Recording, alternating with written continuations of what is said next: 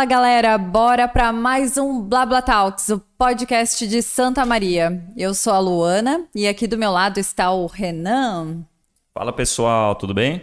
Uh, bom, antes da gente começar, para quem estiver assistindo aí e não está inscrito no canal, se inscreva no nosso canal e acompanhe porque hoje o bate-papo vai ser muito bom, né Luana? Com certeza. Eu e antes da gente entrar no bate-papo, vamos falar dos nossos patrocinadores. Isso aí, Delivery Much que está conosco sempre nessa mesa fazendo a diferença, né?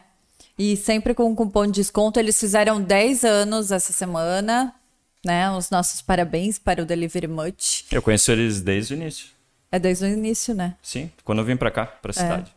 Então, assim, galera, vamos pre pre prestigiar, prestigiar, né? Prestigiar é, a empresa aqui da, da região, né? Que está só crescendo. Então, 10 anos que venham muitos e muitos anos ainda, né? Exatamente. E temos outro aniversário. Eu ia falar agora que antes de iniciar também mais um recadinho, mandar um parabéns pro Gabriel, meu sobrinho afilhado, que tá lá em Blumenau assistindo, fez 13 anos. E o tio vai chegar aí no final do ano, hein, com o presente. é isso aí. Bora apresentar nosso convidado, que é mais que especial. Esse é especial. Então, essa semana a gente está aqui com o doutor Matheus Severo, que é médico endocrinologista e não sei se posso dizer também youtuber, hein?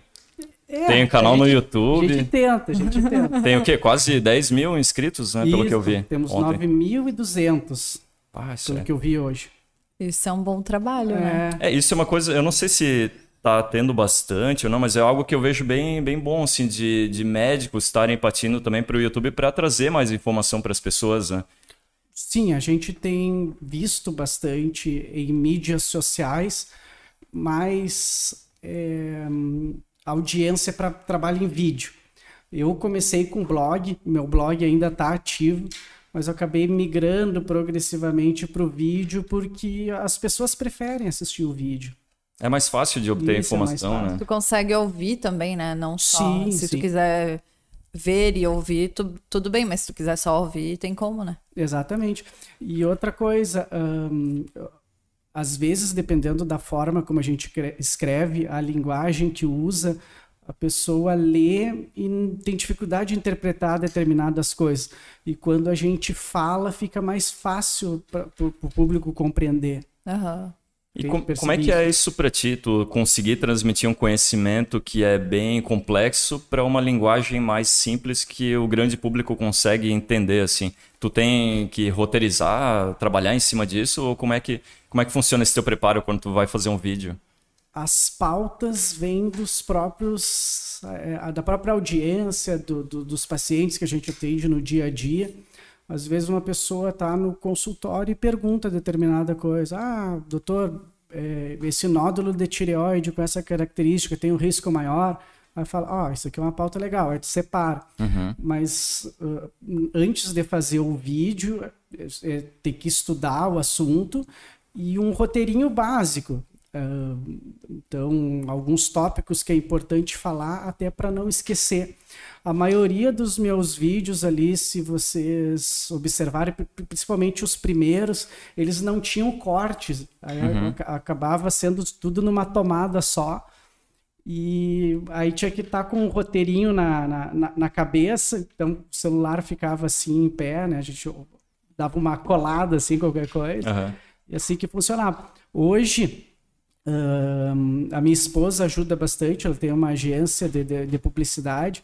Então tem um know-how é, mais avançado do que eu tinha e aí evoluiu a qualidade dos vídeos. Né? Então, ah, falou uma bobagem, faz um errinho de gravação, encaixa no vídeo tem alguma coisa que tu lembrou e quer acrescentar, depois grava, encaixa no corte. Então a, a edição agora tem, tem ajudado a qualidade do vídeo ficar melhor. É, ele fica bem mais dinâmico. Né? Isso, né? isso mesmo. Fica Você, divertido vocês também. Chegam né? a ficar analisando lá os dados do Analytics do YouTube para ver onde que o pessoal tá saindo. Sim, isso a gente estava começando sim. a fazer também. É, isso é uma, isso é uma coisa assim, ó. O, o YouTube ele gosta mais dos vídeos compridos porque uhum. ele consegue encaixar mais anúncio. Isso. Mas ah, ah, os vídeos que, os, que, que, as pessoas, pelo menos os meus, que as pessoas engajam mais até o final, são os mais curtos e com a informação direta.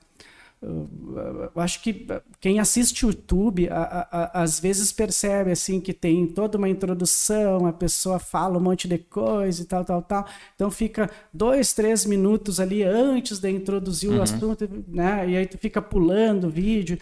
A, a, informação direta engaja mais uhum. com um vídeo mais curtinho. A pessoa busca aquilo e já encontra. Eu acho isso, que é meio que isso, né?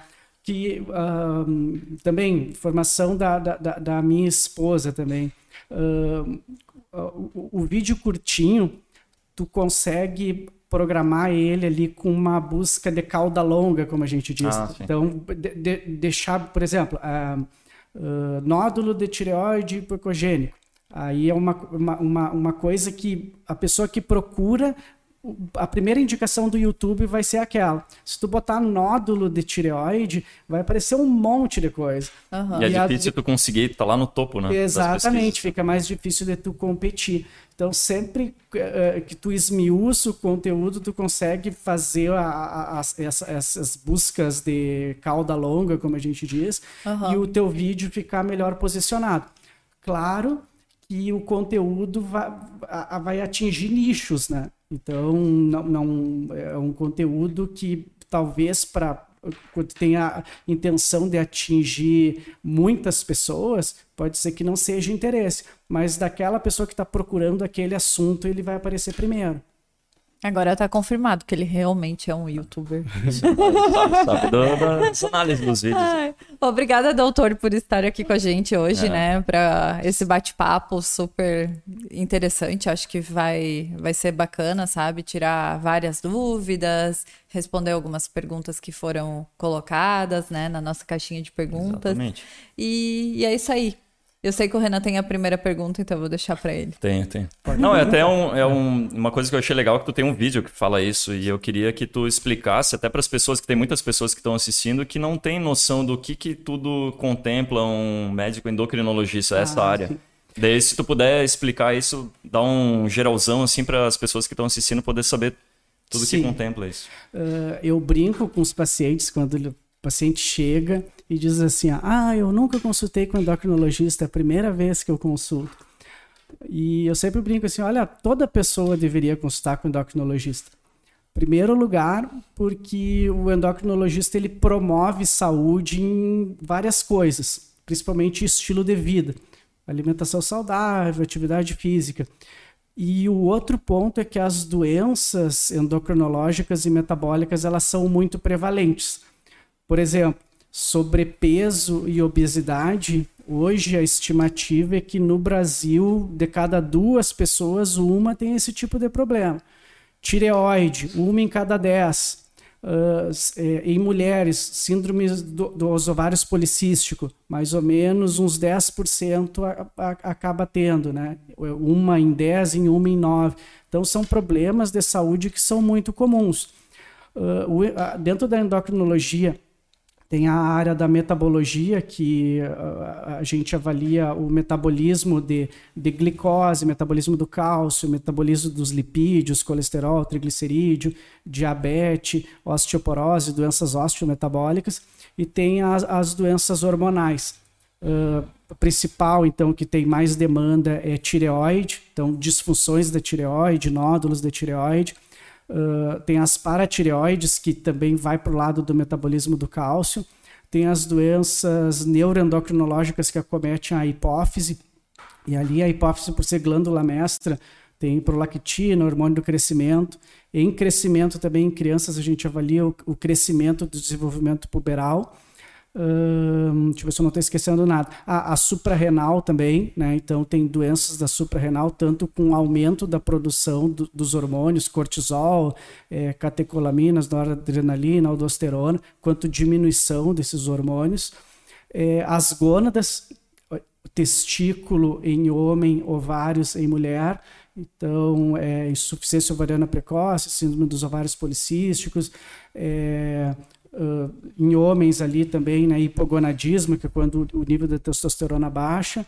Acho que eu não esqueci muita coisa, né? Mas como vocês podem ver, uma coisa que, que é uma Sim. especialidade que é bem ampla. Uhum. teria que ser, na verdade, eu acho que toda pessoa deveria ir no endocrinólogo. É, é, é, quando as pessoas consultam lá no meu consultório, tem um folhetinho, assim, mostrando as áreas de atuação da endocrinologia pessoa geralmente vem assim, ah, vem porque eu tô com diabetes, vem porque eu quero emagrecer. Aí olha o folhetinho, ah, doutor, mas tem isso, isso e isso que eu tenho que ver também, né? Uhum. Então as pessoas, elas acabam é, percebendo que tem outras coisas que o endocrinologista atua também. Bem interessante. Normalmente as pessoas procuram endocrinologista porque elas têm algum problema ou porque elas querem se precaver de algum problema? Tem os dois tipos. É, no, no meu consultório, que é privado, tem bastante gente que procura para prevenir problemas. Eu também trabalho no, no, hospital universitário, que a gente atende a demanda de, do SUS, aí acabam vindo mais casos e casos com doenças, às vezes mais graves, né, que a assistência básica não consegue resolver. Por exemplo, casos mais graves de diabetes, câncer de tireoide, algumas doenças endocrinológicas mais raras, mais difíceis de tratar, que a unidade básica de saúde clínico geral não consegue. No consultório privado tem, tem esse público que busca promoção de saúde, uh, emagrecimento, né? Então, paciente que tem sobrepeso e obesidade é uma demanda bem grande também. Doenças da tireoide, diabetes e no meu caso, assim, mais ou menos 25% da demanda são crianças, porque uh, aqui em Santa Maria são poucos os colegas que atendem, fazem endocrinologia eh, pediátrica. Apesar de eu não ser uh, endocrinologista pediátrico, uh, na minha formação que eu fiz no Hospital de Clínicas, a gente tinha uma demanda bem grande de, de crianças, então tinha ambulatórios específicos de endocrinologia pediátrica. Então tenho uma, uma experiência e pela demanda também acaba atendendo bastante criança. Eu lembro quando eu era pequeno, assim, que eu tinha um vizinho que ele não, ele não tinha crescido muito e ele estava fazendo um tratamento de, com hormônio de crescimento. Sim, sim. Pra, é. Por causa disso. É interessante isso, que uh, apesar de problemas do crescimento poder acometer tanto menina quanto menino, as famílias tendem a levar mais os meninos. Às uhum. vezes as meninas chegam em, em, mais na adolescência e, e às vezes tu fica meio de mão amarrada, assim, não consegue oferecer tratamento ou quando oferece não tem uma resposta tão boa. Pela questão cultural, que às vezes as pessoas julgam que a mulher, ah, a mulher é mais baixinha mesmo e acabam não levando a, as filhas. Quando e, que e menino já vai mais, assim. O menino tende a ir mais cedo, até uhum. pela pressão social quando de que, que os... o homem tem que ser mais alto. Quando, quando, que os pais devem se preocupar com, ah, será que meu filho tem algum problema hormonal ou não, de, dessa questão do crescimento ou não? Quando é que ele tem que perceber, não, de... peraí, isso aqui é um... Vale a pena buscar. Uh, assim, ó, todo pai deveria fazer consultas regulares com o pediatra. O pediatra ele, ele faz consultas nas crianças saudáveis, que são consultas de puericultura, em que ele mede as pessoas, as crianças, vão, vai colocando as medidas de, uhum. de estatura e de peso no gráfico. E aquele gráfico, quando tu percebe que a linha de crescimento está se desviando do canal, é sinal de que pode ter algum problema, aí indica avaliação com o endocrinologista. Se os pais não têm o hábito de levar o, os filhos, uma maneira de é, avaliar isso é na própria escola, que na escola geralmente as crianças uh, nas séries elas têm idades é, parecidas e quando tu compara uma criança com as outras da mesma idade e uh, a, a, criança está muito baixa, ou ao contrário, muito mais alta, ou com desenvolvimento de puberdade começando antes, aí merece avaliação. Então, esse parâmetro de comparar com os pares, como a gente diz, a, ajuda né, uhum. em quem não tem o hábito de levar o filho regularmente no pediatra, que seria o mais recomendado. Sim. É, nós temos o nosso filho que tem quatro meses, ele todo mês vai no pediatra e tem essa curva aí que ele vai Isso. colocando os pontinhos e a gente vai vendo lá que está dentro do, do padrão aceitável. Né? Exatamente. Tanto, tanto, a questão de altura quanto obesidade também. Né? Isso, as duas coisas. O pediatra. Oh, mudou a minha voz, parece aqui. Acho é... que pode colocar um pouquinho mais para cá, né? Acho que tá ok. Não, tá acho que tá ok. Tá pode, parece que mudou um pouquinho o tiro, mas não tem problema. um, então, é, essas essas curvas que são para peso e para estatura, é tanto o, o, o, peso quanto a estatura são é, parâmetros importantes. Uma criança, quando tem problema de saúde, a, o desvio do canal ali de, de, de, do peso ou da estatura pode dar sugestão do problema que ela tem. Né? Uh, por exemplo, uma criança que tem alguma deficiência nutricional. A primeira curva que começa a se afastar para baixo é a do peso, a da estatura demora um pouquinho, mas pode acontecer isso de novo problemas hormonais, tipo um hipotiroidismo numa criança ou uma deficiência do hormônio do crescimento, o peso às vezes não se afasta, então a criança fica mais rechonchudinha, mas começa a ter déficit de crescimento. Então, essas coisas, assim, o, o, o, o pediatra, quando detecta que a, a, a curva de crescimento está mudando o canal, o canal, uh, para quem não sabe, a curva ela tem aquelas linhas ali que delimitam algumas faixas é, quando a linha do, dos pontinhos das medidas seriadas está numa faixa e começa a cruzar para outra, isso é um sinal de alerta. Uhum. E é muito comum isso ou não? Assim, ó, uh, do ponto de vista epidemiológico, né, a, essas curvas de crescimento elas são curvas normais, né? Então, é, na tua área da engenharia elétrica, eu acho que está tá, tá, tá, bem claro isso, né? Uma curva normal, assim, tem, tem 60% uh, que fica no, no, no, meio do sino, tem as caudas ali que fica 2,5%. Então, uh, por normalização, mais ou menos uns 2 a 3% vão precisar de avaliação para baixa estatura e 2 a 3% vão precisar de avaliação para alta estatura. É, nem sempre uma, uma estatura baixa é, é a doença e nem sempre uma estatura alta é doença. Então a, a gente tem que separar o joio do trigo. É, depende de genética, Exatamente, depende da, da média dos pais, a estatura familiar tem uma condição que é bem comum, que a gente chama de atraso constitucional, quando uh, os pais têm histórico de desenvolver a puberdade um pouco mais tarde, os filhos às vezes pode acontecer isso. Eles demoram mais a começar a puberdade, então a, a idade óssea, que é a cartilagem de crescimento, ela tende a ficar um pouquinho mais atrasada, mas isso vai ser compensado, essa, essa estatura parece que tem menos no futuro. Só que isso a gente só consegue diferenciar uh, examinando a criança e fazendo a avaliação e descartando os problemas de saúde. E menina cresce mais que menino no, nessa idade? Tipo, na mesma idade, menina cresce mais que menino ou não? Porque. Ah, isso às assim, vezes tu. Às tem... vezes apareciam umas bem grandonas, assim. Eu lembro, tipo, na escola tinha uma guria que, porra, era gigante. Assim. É, como é, por que, que tem essa percepção de que menina pode crescer mais?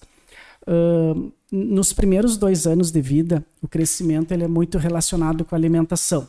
Então, a, a criança nos primeiros dois anos cresce bastante e está diretamente uh, associado à condição nutricional.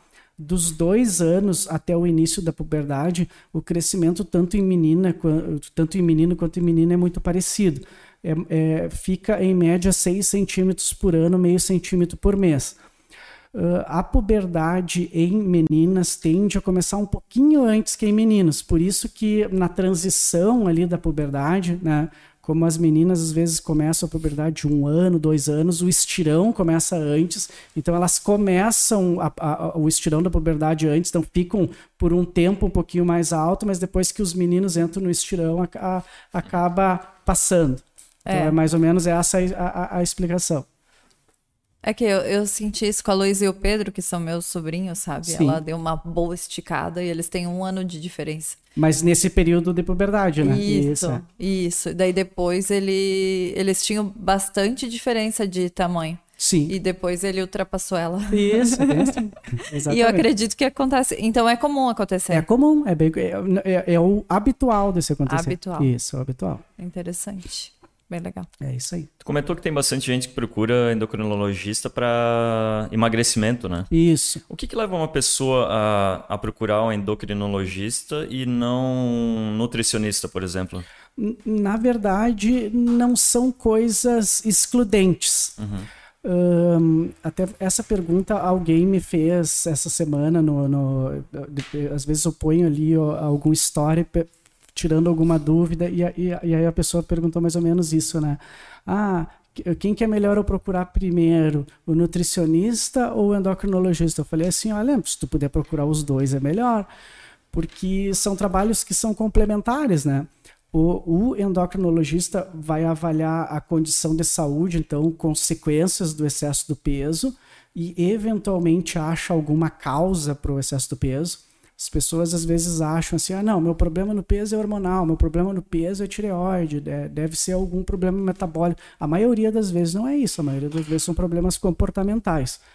Uh, e a nutricionista vai ajudar a pessoa a fazer escolhas melhores na alimentação, né? Então, quando pode os dois profissionais trabalharem juntos, e às vezes é, nessa abordagem precisa de mais gente, né? Eventualmente o, o problema alimentar da pessoa está relacionado a algum problema psicológico, alguma coisa comportamental, às vezes precisa profissional da área da saúde mental também, um psicólogo, um psiquiatra, uh, educador físico também é muito importante. Eu, eu gosto de comparar o exercício físico no processo de emagrecimento como uma catraca, né? Então, o peso que tu baixa se tu faz exercício físico é, serve como uma catraca para não evitar, mas é, dificultar com que tu reganhe o peso. Né? Uh, que no processo de emagrecimento, quando tu está baixando peso, a gente não perde só gordura, a gente perde um pouco de massa magra também. Uhum. E o exercício atenua essa pesa de, de, massa magra e evita com que a tua taxa metabólica basal, né, com menos massa magra, tu vai queimar menos energia. Então, no momento que tu dá uma relaxadinha na dieta, né, porque ninguém de ferro, eventualmente vai ter um churrasco, vai ter uma pizza, vai evitar com que tu oscile rapidamente para cima o peso. Uhum. Tem um, um, treinador aqui na cidade, não sei se conhece o Ezequiel, né? Uh, de nome, sim. O Ezequiel do Realtinha, né? Que ele, ele, ele é um coach, né? De, da parte de, de...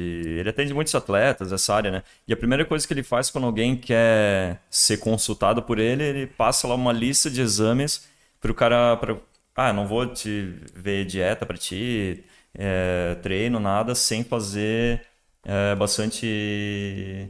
É, como é que é? Exames de, de, eu sei que tem tireoide, Sim. tem testosterona livre, estrogênio, um monte de coisa assim pro cara saber. Porque na verdade não, não tem como tu saber, né? Pois é. O que, que a pessoa pode ter ou não. Por isso eu acho que é importante, né? Sim.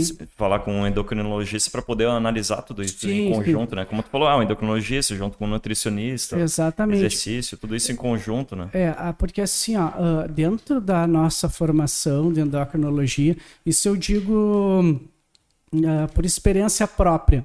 Eu lembro que, tá, a gente faz seis anos de faculdade de medicina, aí depois dois anos de clínica médica, que é medicina interna, clínica geral, e depois a gente tem mais dois anos de endocrinologia no que uh, eu estava no final do primeiro ano de endocrinologia, eu comentei com uma colega, falei assim, o nome dela é Letícia, até ela é endocrinologista agora em Pelotas, falei, ah, Letícia, que, que horror, faz um ano que eu estou fazendo endocrinologia, parece que eu não sei nada.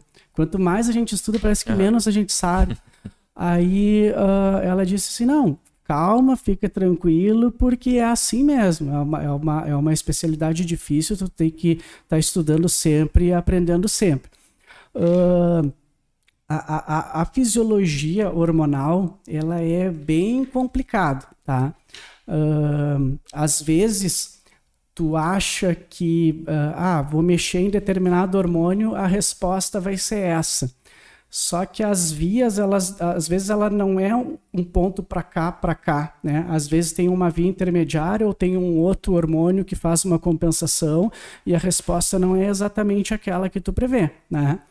Uh, um exemplo nessa parte de testosterona. Uh, é bem comum chegar um paciente lá, né, que fez um, tá, tá treinando, aí fez um, um, um, exame de testosterona e olhou e julgou que aquela testosterona não tá boa para o caso dele, né? Então, vamos dizer que o botar uns valores, né, para exemplificar. Vamos dizer que o valor de referência do laboratório da testosterona seja de 275 até 700. Aí o paciente dosou a testosterona dele e falou assim: ah, minha testosterona está 500, ela poderia estar tá 700, né? Uhum. Uh, só que na fisiologia hormonal, se tu dá testosterona para tirar o paciente do set point dele, que é o, o, o, o, equilíbrio homeostático dele, o que vai acontecer é que essa testosterona, tu não, tu não vai só completar o que tu falta, tu vai ter que dar o que ele tem e mais um pouco, e esse paciente vai desligar o testículo dele, né? O eixo dele, que é o hipotálamo hipófise, vai resetar, né? E isso aí tem uma série de consequências. Uma consequência que é universal, é, depois que ele é, resolver parar de usar, vai entrar num quadro que a gente chama de hipogonadismo induzido por esteroide androgênico. Então, vai, é, vai usar testosterona, vai parar de usar e no que parar de usar vai perceber que o rendimento piorou, né? vai, vai, vai se sentir fadiga, vai se sentir mal e às vezes isso serve de, de reforço para dizer assim, ó, oh, é, é verdade, a testosterona me faz bem, aí começa a usar de novo. Aí tu entra num ciclo em cima de outro, em cima de outro, em cima de outro, né? E acaba ficando né, é, preso naquilo ali. Uh, Uh, hoje mesmo atendi uh, dois pacientes com, com, com, esse perfil de usar esteroide androgênico. Geralmente essas pessoas. É, dificilmente um médico prescreve, né? Porque é, uma, é, uma, é um tipo de prescrição assim que está bem estabelecido, que não é ético, inclusive com sanções legais e tal. Então, dificilmente. Geralmente é no, é, é, é no meio que a pessoa se insere alguém, né? Ah, porque sabe tu usa, né? O fulano vende e tal. Aí uh, começa a, a usar e depois fica difícil de, de, de, sair, né? Porque tu vai parar Sim. de usar e vai se sentir mal. Aí vai ter um que vai dizer assim, não, isso é tranquilo, Até é só tu fazer um passinho. psicológico, eu imagino. Né, Exatamente. Né, e, e, isso é uma coisa assim, ó, que a, a, a, a dependência do, do, do uso do esteroide androgênico tem estudo mostrando que ela é tanto psicológica quanto física, as duas coisas, né? E o problema disso é principalmente no longo prazo. Uh, tem um colega que, tra que trabalha bastante com endocrinologia do exercício, que é o Dr. Clayton Dornelles, até tem um sobrenome parecido com o meu. Uh, ele é de Caxias, da Unicamp. E um, tem uma aula dele que ele mostra os, os grandes campeões de fisiculturistas a expectativa de vida por conta de doença cardiovascular e tal é muito reduzida. Né? Então, os, a, tem vários casos do, do, do, dos, desses atletas de fisiculturismo que eles acabam morrendo por volta dos 40 ou 50 anos. Né? Então, tu oferecer um, um tratamento, uma opção que faz ganhar músculo, mas te encurta a expectativa de vida, não é uma coisa interessante do ponto de vista de saúde, né? Uhum. E aparece muitas pessoas ali no teu consultório para tipo, ah, eu fiz isso aqui, fiz errado, deu, deu tudo errado e eu quero Sim. tentar consertar. É, é, é, é, comum? É comum. Assim, tem dois perfis de paciente.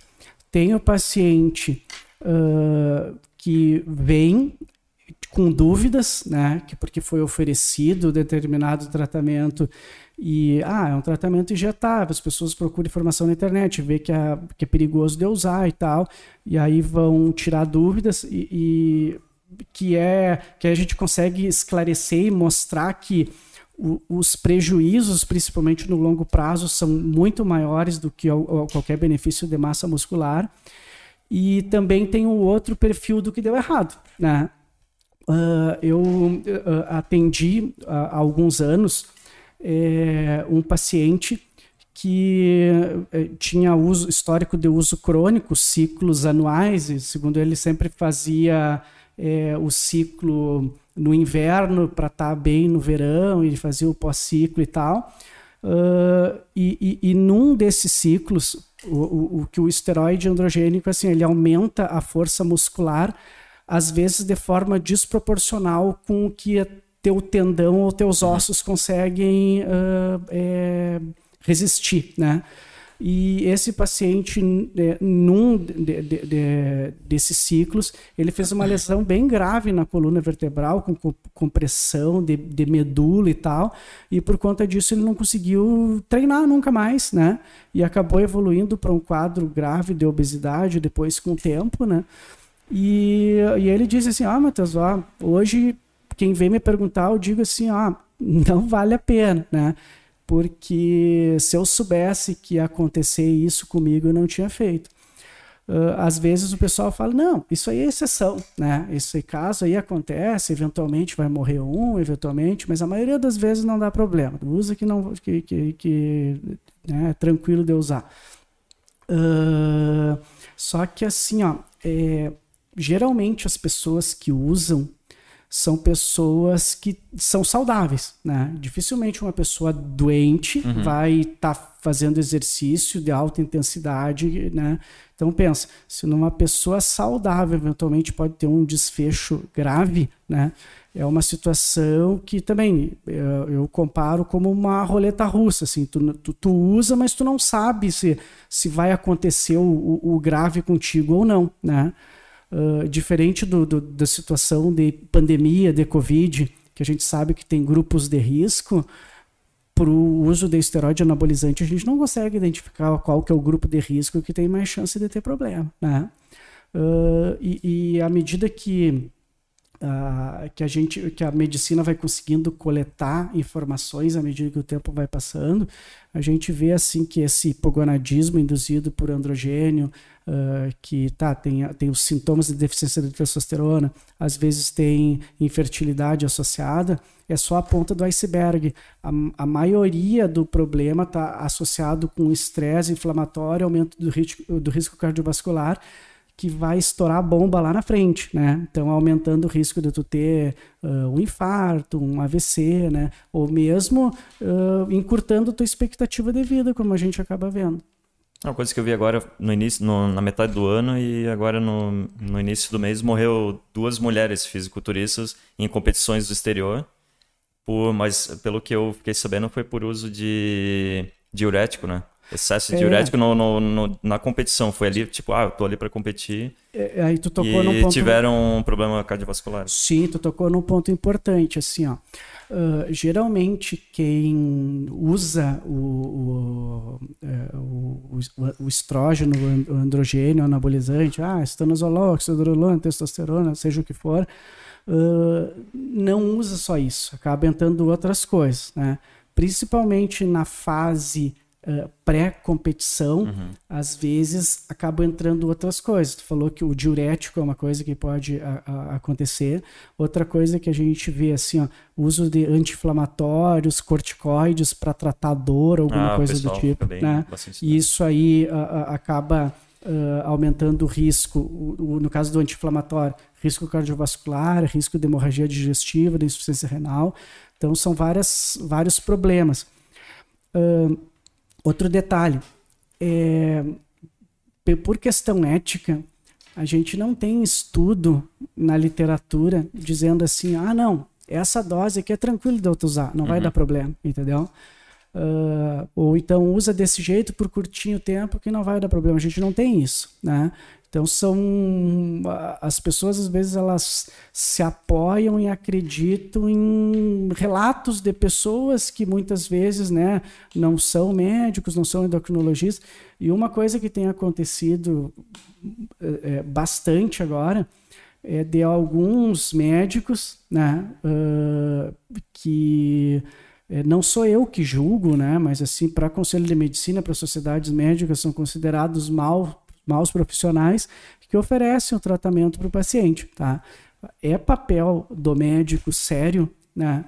Uh, dizer assim, ó, eu sei que tu gostaria de fazer isso, mas esse aí não é o melhor caminho, né? Então, Uma coisa que eu ouço bastante as pessoas falarem agora, principalmente é. em YouTube, essas coisas, ah, se tu vai fazer isso, então procura um médico para tu fazer certo. Não tem tipo jeito uma coisa certo, assim, né? Que exatamente, fala, é. ah não, beleza, então eu vou fazer os exames, vou fazer um controle para daí vai, é, não esse... vou fazer empiricamente ali de exatamente. qualquer jeito. Exatamente, esse que é o ponto. Não tem um jeito certo de fazer.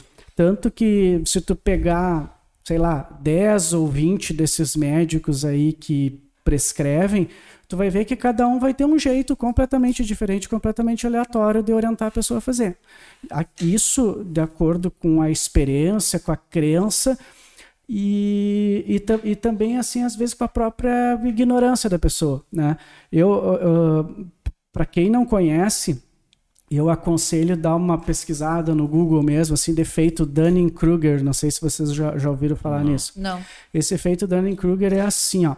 Uh, as pessoas que não têm conhecimento profundo do assunto, elas são mais uh, propensas a achar que dominam aquilo e tem uma curva, né? Então, assim, ó, quando tu é muito ignorante de determinada coisa, tu aprende um pouquinho sabe, não, esse negócio de hormônio é barbado, dá testosterona, isso, aquilo, tal, tal, tal. À medida que tu vai estudando, tu vai tendo consciência de, de quanto tu sabe pouco, né? E até tu virar um auto especialista, tem muita é, é, necessidade de aprendizado nesse, nesse ponto. O, que, que, a gente vê é assim, ó, uh, endocrinologista, geralmente, que tem boa formação, é aquilo ali que eu estava explicando. Tu, tu acaba tendo que estudar bastante, e no momento que tu estuda bastante, tu fala assim, opa, né, é muita coisa para saber. Né? É, é, constantemente, às vezes, chega um paciente no, no consultório com um caso mais complicado, eu digo para o paciente, ó, oh, é, eu vou pegar teus exames, vou abrir o livro em casa, vou estudar, porque o caso é muito complicado, tu volta aqui semana que vem a gente conversa de novo, né? Então, uh, é, é, isso do efeito Dunning-Kruger é isso, assim, a pessoa, ela precisa ter um mínimo de conhecimento para ter noção da própria ignorância, né? Às vezes, quando a pessoa sabe pouco, ela acha que aquele pouco é suficiente uhum. para tirar de letra. Sim. Mas é importante fazer esses tipos de exames para re realmente saber se o teu corpo tá legal ou não, enfim. Para quem faz exercício físico, isso é interessante, então? Não, assim, a avaliação hormonal para quem está fazendo exercício físico, ela não é obrigatória. A gente indica a avaliação hormonal se tem suspeita de alguma doença. Por que, que a gente não faz o exame a rodo, entre aspas, para todo mundo? Uh, na fisiologia hormonal, alguns hormônios eles têm oscilações, tá? Então é muito comum, é, seja fazer um, um, exame de testosterona ou fazer um exame de tireoide e num primeiro resultado ele vem alterado e depois ele acaba normalizando so, sozinho. Isso faz parte da fisiologia hormonal. Por exemplo, a testosterona, ela tem uma oscilação que vai de 15 a 20%, dependendo do horário do dia que tu fizer, se tu fez exercício, o que tu comeu, né? Então, às vezes a gente vê assim um paciente. Se eu dormir bem ou não. Exatamente, tudo isso, tudo isso aí. Uh, às vezes vem um paciente assim, ah, minha testosterona antes era 420. Agora eu comecei a usar óleo de não sei o que e ela tá 470. Foi o óleo. Não foi o óleo, né? Isso aí foi uma oscilação normal Sim. do exame, né? Uhum. E, e, se tu fizer a, esse mesmo exame naquela pessoa várias vezes, tu vai ver que ele vai oscilar em torno de uma média, tá? Então, uh, é, a gente indica exame quando tu avalia clinicamente um paciente e suspeita de que tem algum problema. Por exemplo, uh, um, um, paciente, no caso de exercício, foi no, fazer exercício, percebeu que está muito cansado, a barba não está crescendo, está é, tá, tá ganhando gordura visceral, né? Está com problema de libido, aí justifica fazer uma avaliação. Mas assim, a pessoa, não, vou treinar, tem que fazer um caralhau de exame. Não, isso aí não, não tem necessidade nenhuma, tá? Entendi. Bem interessante. E essa questão o pessoal fala muito hoje ah, de reposição hormonal, de aqueles TRT que o pessoal faz de testosterona. É, assim, isso é necessário ou isso é uma forma de. É, hoje em dia tem vários eufemismos para é, chamar de uma maneira diferente o uso inapropriado é, de hormônios. Tá? Então a gente vê assim, ó, ah, modulação hormonal, terapia anti-aging, TRT. É, Na verdade, é tudo uso indevido e inapropriado do hormônio. O hormônio tem indicação de usar quando o paciente tem uma clínica e se detecta um problema, uma deficiência. Aí tu faz o tratamento. Eu vou dizer assim, ó, a grande maioria dos pacientes que procuram para consultar, uh, achando que não tão, que são homens, né, principalmente, achando que estão com problema de desempenho, que possa estar algum problema hormonal e tal, a maioria das vezes é desbalanço entre a quantidade e intensidade de treino e a ingesta calórica. Tá? O que, que é muito comum as pessoas fazerem? Ah, não, preciso ter resultado, preciso ter resultado. Começo a treinar em, exagero, uh, se alimentam mal, às vezes com, com dieta sem uh, orientação apropriada, né? Por exemplo, essa semana eu atendi um paciente ali que riscou completamente da, da, da, da alimentação carboidrato. Aí estava com um quadro de fadiga, não conseguia render no exercício. Mas é como é que tu vai é, é, render sem a principal fonte de energia, entende? E aí a pessoa, não, é problema hormonal. A maioria das vezes não é. Uh, dos casos que eu atendo no, no, no, no, consultório, a maioria das vezes, quando tem um problema hormonal, ele acaba sendo induzido por um uso indevido do hormônio androgênio, né? Uh, eventualmente acontece, né? O ano passado, o caso que eu lembrei agora, eu atendi um rapaz do interior do. A gente tá no interior, mas tem um interior depois interior do, interior, interior, né? É, o interior do interior. Uh, que também, né, tava se achando muito magro e tal. Uh, e aí, no que ele chegou no consultório, deu para ver que ele tinha os braços bem compridos, né? E aí, na hora do exame físico, não conseguia, que a gente, na endocrinologia, tem, precisa examinar o testículo do paciente, testículo bem pequenininho. Aí, não, esse, esse aqui tá estranho o quadro. Então, fez, a gente fez uma avaliação toda, testosterona baixa, espermatozoide zerado. Uh, foi feito um cariótipo, né? Que é os cromossomos do paciente e ele tinha um cromossomo X a mais, ele tinha um 47X, X e Y, que é uma síndrome rara que a gente chama de síndrome de Klinefelter, que se associa com hipogonadismo. Aí vê que né, é um caso em vários assim que vai ter um problema sério de saúde. Esse paciente, sim, não, está indicado, vai começar a testosterona e tal. Outra... E esse tipo de, de, síndrome o cara tem que usar pelo resto da vida? Tem, tem. Aí precisa usar pelo resto da vida. Uh, o, isso em pessoas jovens, né? Falando de pessoas jovens. Uh, em pessoas a partir dos 50, 60 anos, vários hormônios da gente eles começam uhum. a diminuir com a idade. E a testosterona, em algum, algumas pessoas, ele cai a nível, níveis abaixo do limite e se associa com quadro clínico. Né? Se o hormônio está no limite inferior e o paciente não tem clínica nenhuma, é só uma resposta adaptativa do organismo. Mas se baixou a testosterona e se associou a um quadro clínico, às vezes justifica tu usar. Né? Antigamente a gente chamava de andropausa, mas é, é, é, é, um, é um hipogonadismo associado a, a, ao envelhecimento, né? que às vezes acontece também. Esses acabam sendo casos um pouquinho mais comuns. Uhum. Tanto pro, pro sexo feminino quanto pro masculino? Não, isso é pro masculino. masculino. Outra coisa, agora tu tocou num outro ponto importante. É, é muito comum mulher que está fazendo exercício usar testosterona. Aí, testosterona em mulher, a grande maioria das vezes vai vir baixo, né? E isso não é um problema porque os ensaios de dosagem de, testo de testosterona eles são calibrados, são muito bons para fazer medidas de, de, de, níveis elevados de testosterona. Então, testosterona em mulher, esses ensaios a gente consegue avaliar quadros de hiperandrogenismo, por exemplo, uma hiperplasia adrenal, a síndrome dos ovários policístico, mas avaliar deficiência de androgênio, de testosterona, isso é uma coisa que a gente não consegue fazer, tá?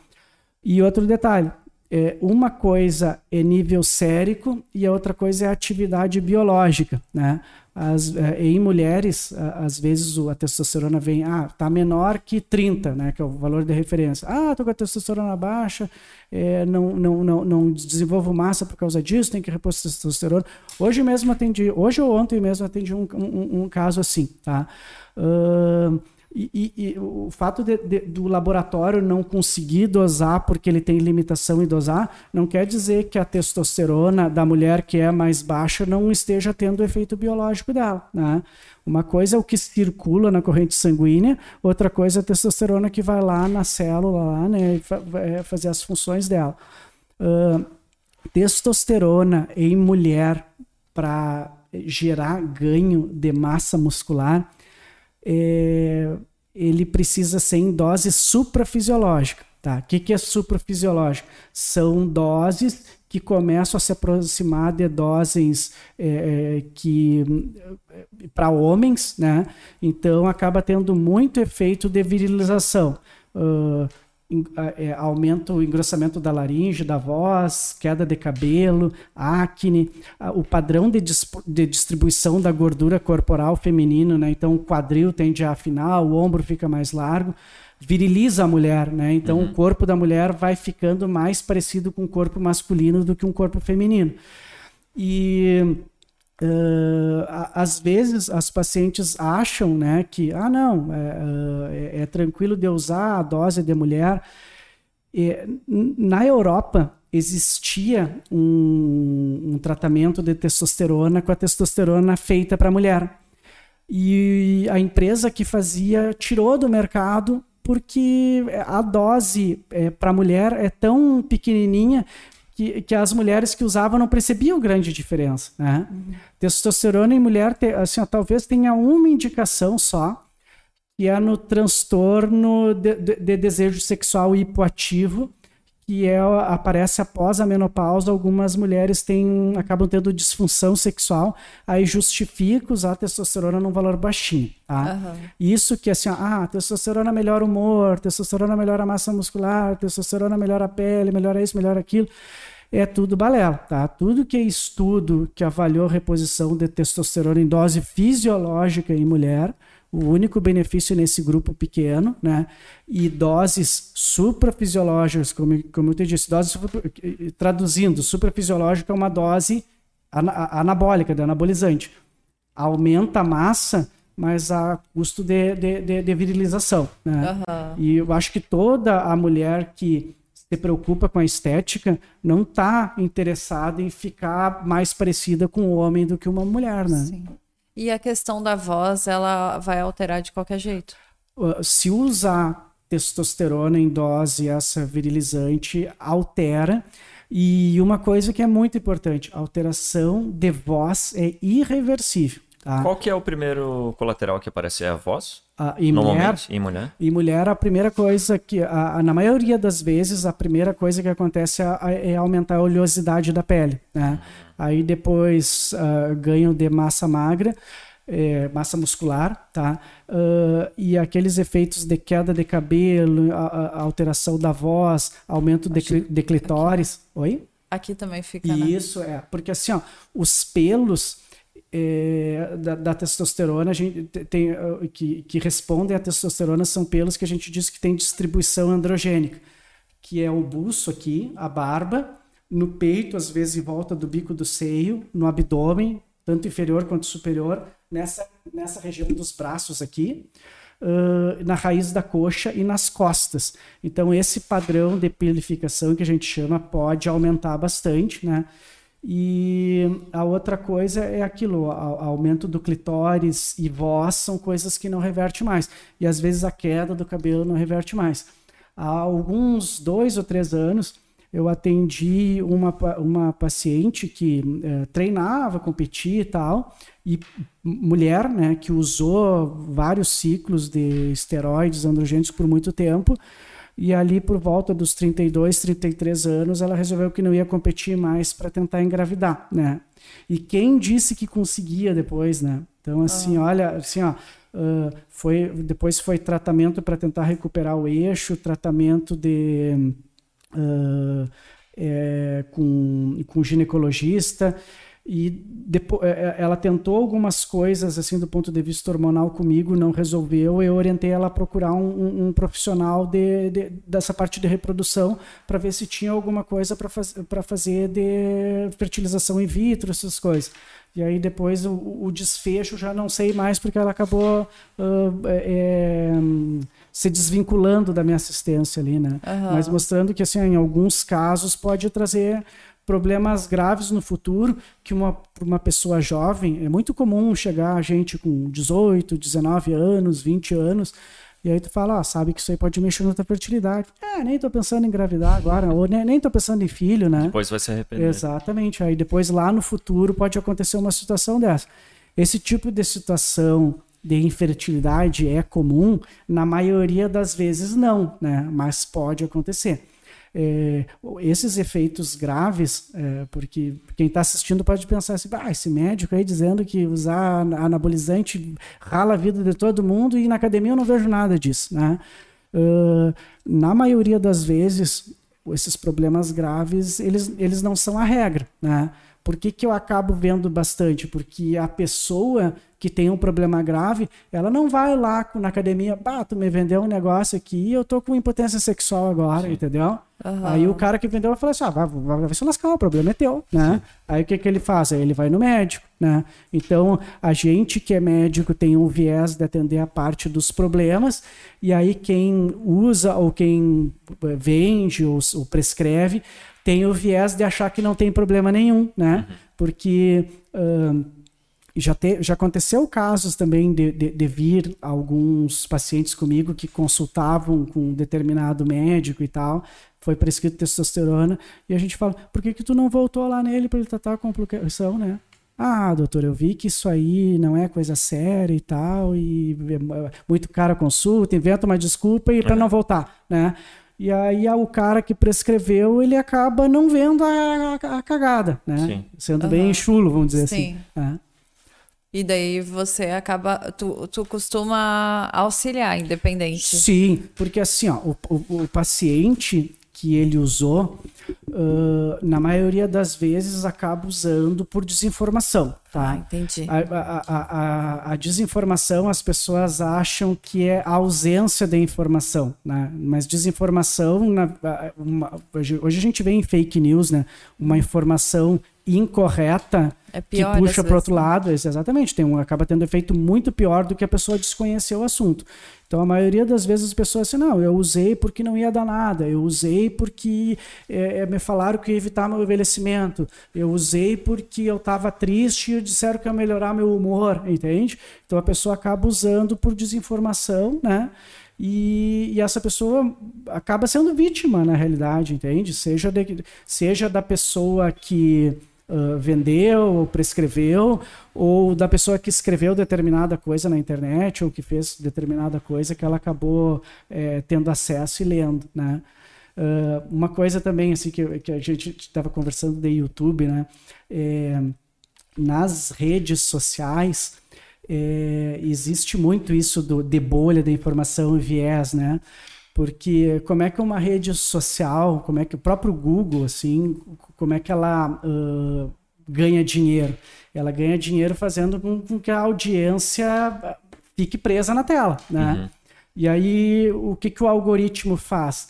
ele identifica padrões de coisas que chamam a tua atenção e começa a oferecer aquele tipo de conteúdo. E a gente sabe, né? Uma mentira repetida um monte de vezes, ela não, de, não passa a ser verdade, mas às vezes bota uma pulguinha na, na orelha da pessoa, né?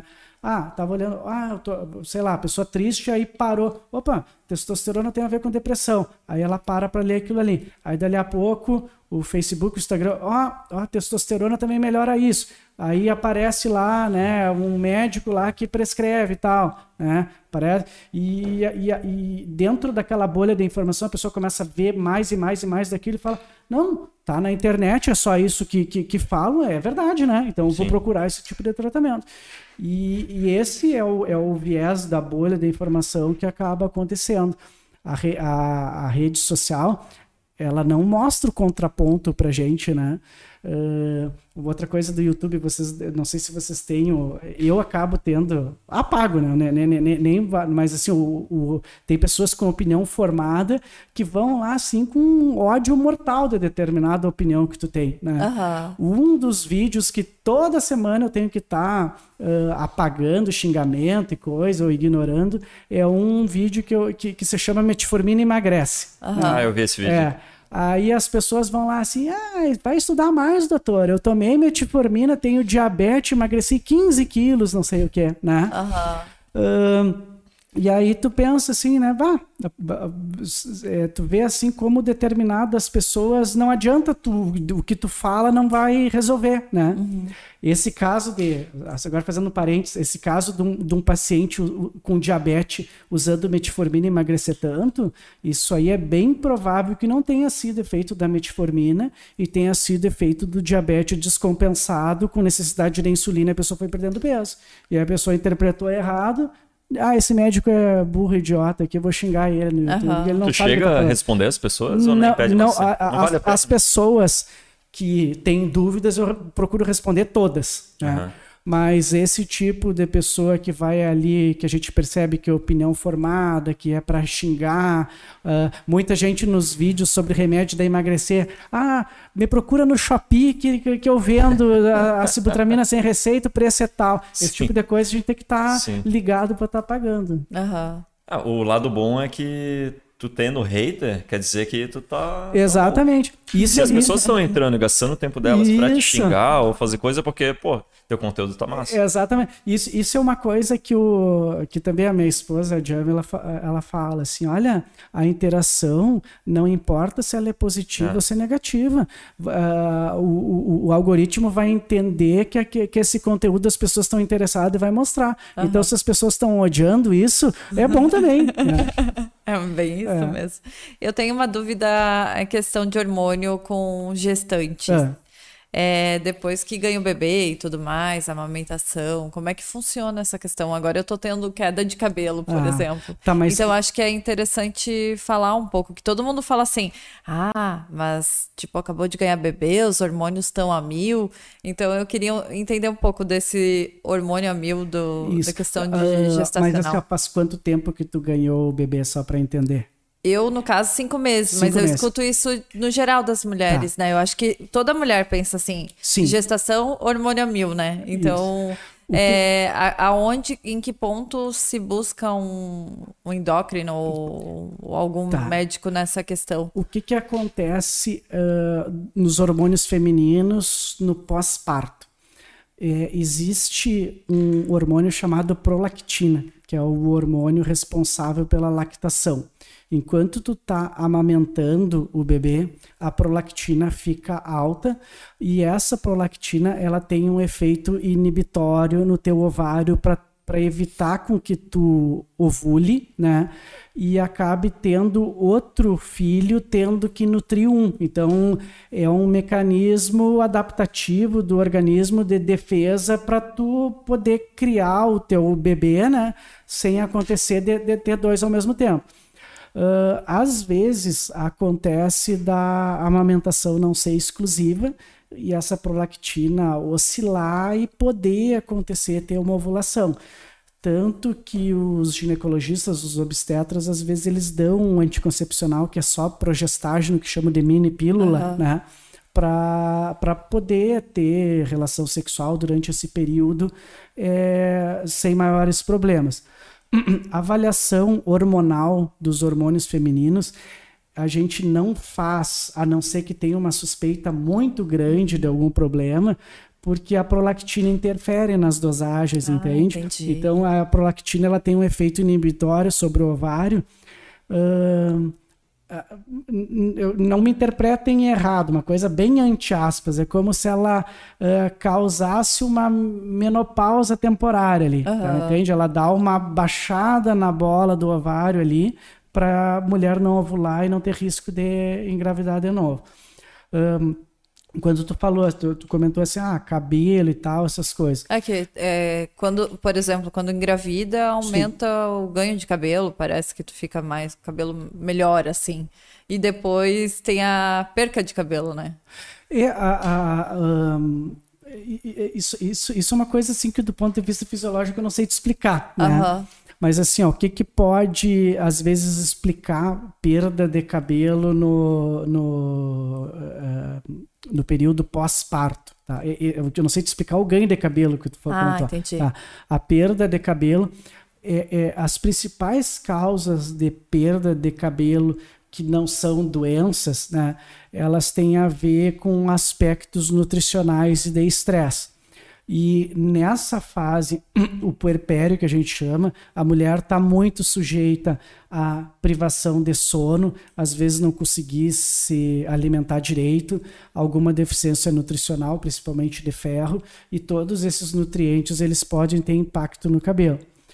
Uh, tu falou do cabelo ficar mais, mais volumoso, eu pensando aqui assim, ó, talvez, né, como eu te disse, eu nunca, nunca li nada a respeito, seja efeito do estrogênio que durante a gravidez aumenta um ah, pouco, né? Então pode é... ser que seja por causa disso. Né? Eu acredito que é. seja mesmo. Eu acho que eu até é. pesquisei sobre isso é, quando. Porque durante a gravidez uh, os níveis de estrogênio, que é o hormônio feminino, eles aumentam, principalmente um pouquinho no final da, da gestação.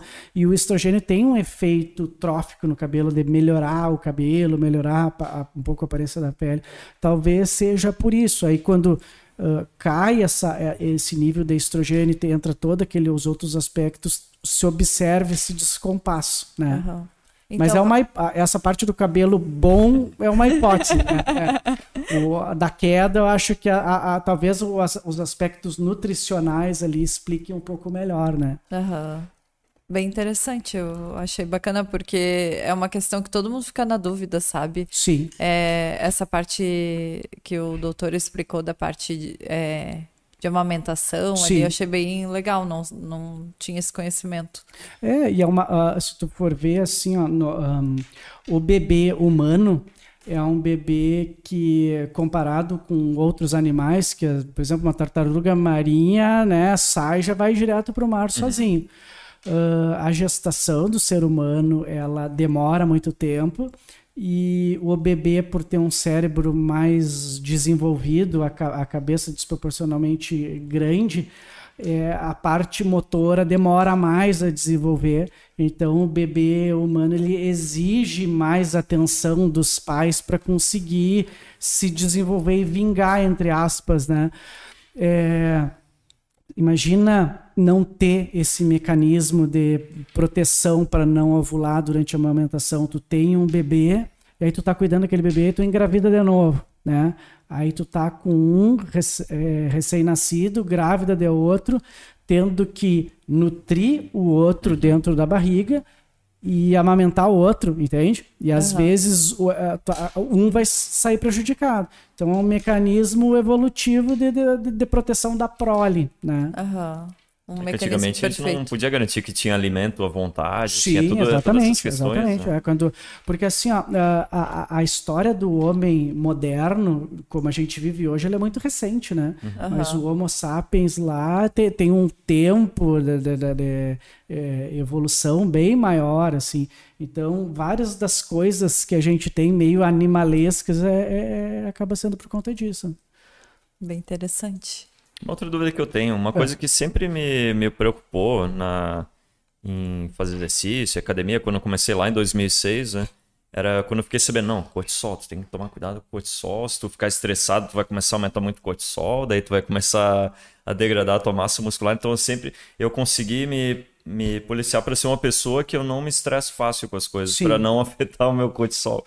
Mas eu não sei até que ponto realmente, ah, eu me estressar muito num dia ou ficar irritado com uma coisa, ficar bravo com alguém, isso realmente vai afetar e vai impactar. Sim, uh, isso é outro ponto também, tá? Uh, vários pacientes costumam chegar com exame de cortisol, né? Ah, é, eu nunca cheguei a fazer um exame. Tu não chegou a fazer? Não, nunca cheguei a fazer. É, o cortisol, ele é um exame meio enjoado de se avaliar. Uh, a gente deve dosar cortisol quando existe uma suspeita de elevação do cortisol E um detalhe: as doenças que causam elevação do cortisol, uh, que a gente chama de síndrome de Cushing, está é, é, tá classificada entre as doenças raras. Então, no início do ano, se não me engano, em fevereiro, tem o Dia Mundial das Doenças Raras e está lá a doença de excesso de cortisol, que é, o, que é a síndrome de Cushing. Tá? E a outra doença que causa insuficiência adrenal, o nome do problema é deficiência de cortisol, também é tão rara quanto. Né? Uh, eu digo que a avaliação é meio enjoada, porque tem vários fatores que interferem, tu tem que afastar esses fatores. Por exemplo, é, uma mulher está usando pílula anticoncepcional, tu primeiro tem que suspender a pílula para conseguir dosar. Né? Existem alguns medicamentos, por exemplo, um espirolactona, que é um remédio usado para tratar insuficiência cardíaca, tratar hipertensão. Pode interferir na dosagem do cortisol também. Né? E uh, afastado alguns desses fatores que confundem, nos pacientes que têm suspeita de hipercortisolismo, tu faz um, exames que a gente chama de teste de supressão, né? Tu tenta é, fazer com que a adrenal produza menos.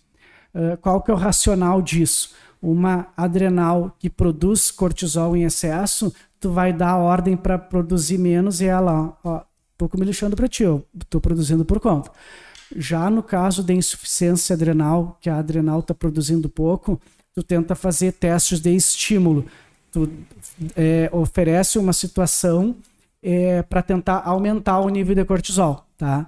E se a adrenal tiver com deficiência mesmo, ela não vai conseguir dosar.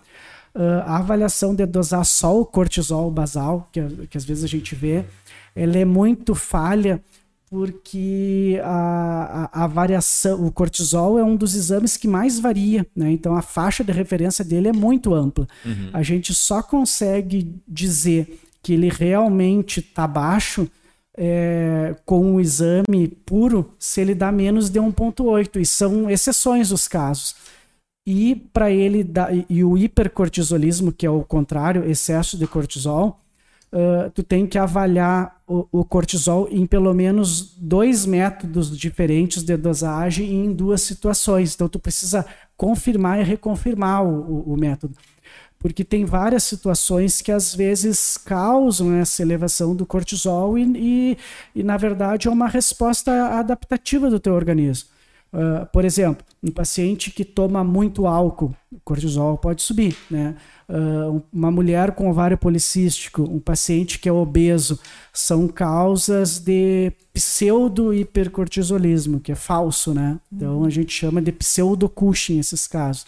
E a gente precisa separar isso do hipercortisolismo mesmo, que é uma doença, né?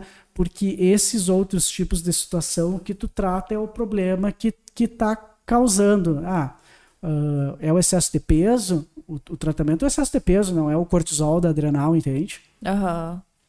Não sei se, eu, se era essa a tua dúvida. Era, sim. Né? E, a, e o cortisol, ele, não, ele vem do estresse? Ou, não, ele vem de, de qualquer outra o, coisa também. O, o, cortisol é assim, ó, ele é um hormônio produzida, produzido pelas glândulas adrenais, é uma glândulazinha que a gente tem em cima de cada rim, e ela é produzido como resposta ao estresse.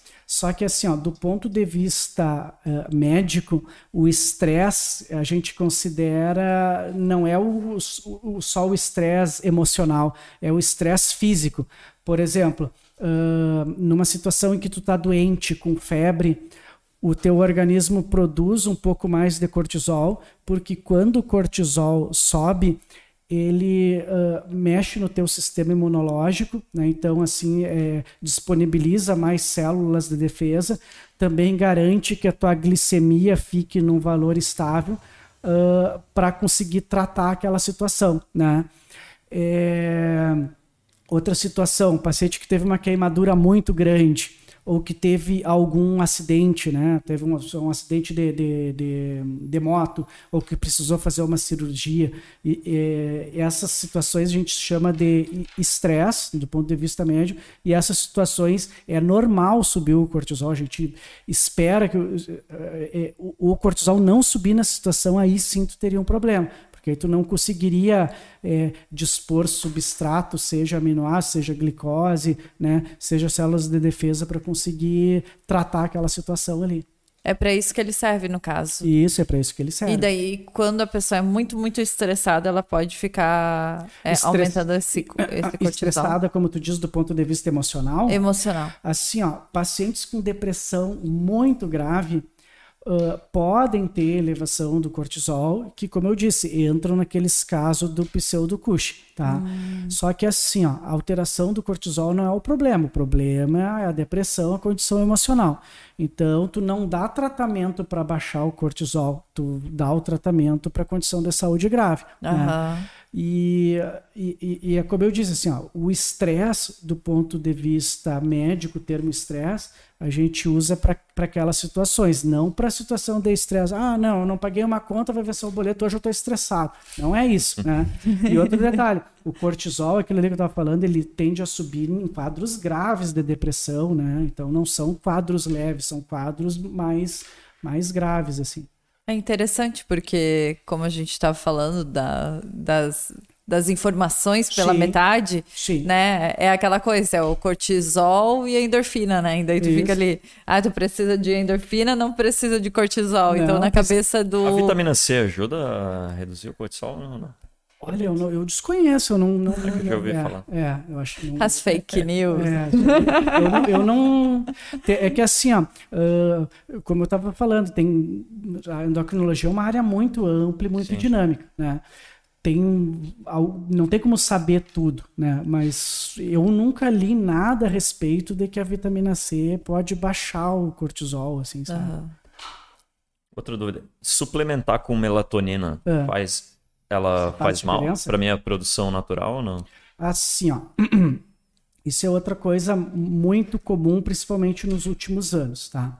Um, até agora, a Anvisa não, não disponibilizou, ou, ou não sei se porque uh, nenhum laboratório apresentou interesse em produzir melatonina do ponto de vista farmacológico de medicamento.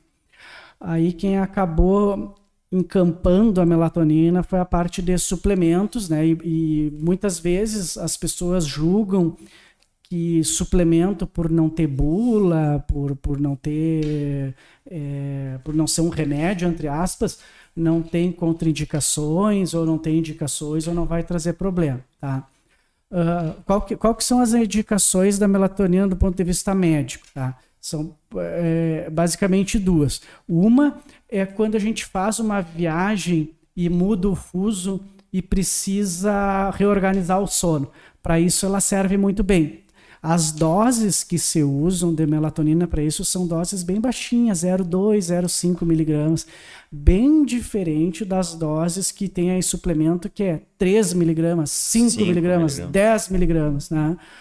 Uh, outro, outro perfil de paciente que às vezes se beneficia da melatonina é o paciente muito idoso, tá? Porque a glândula pineal, uma glândula que a gente tem aqui atrás do cérebro, uh, ela tem estudos mostrando que ela pode ir perdendo função à medida que o tempo vai passando, e alguns pacientes idosos com problemas muito graves para dormir, às vezes eles respondem bem à melatonina. Mas uh, como o pessoal às vezes usa, né? Porque lembra quando eu estava comentando do exercício, né?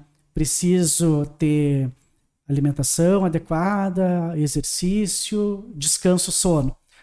Ah, descanso, sono, vão tomar melatonina que eu vou descansar e vou uhum. dormir melhor. Isso não é não é a realidade, tá?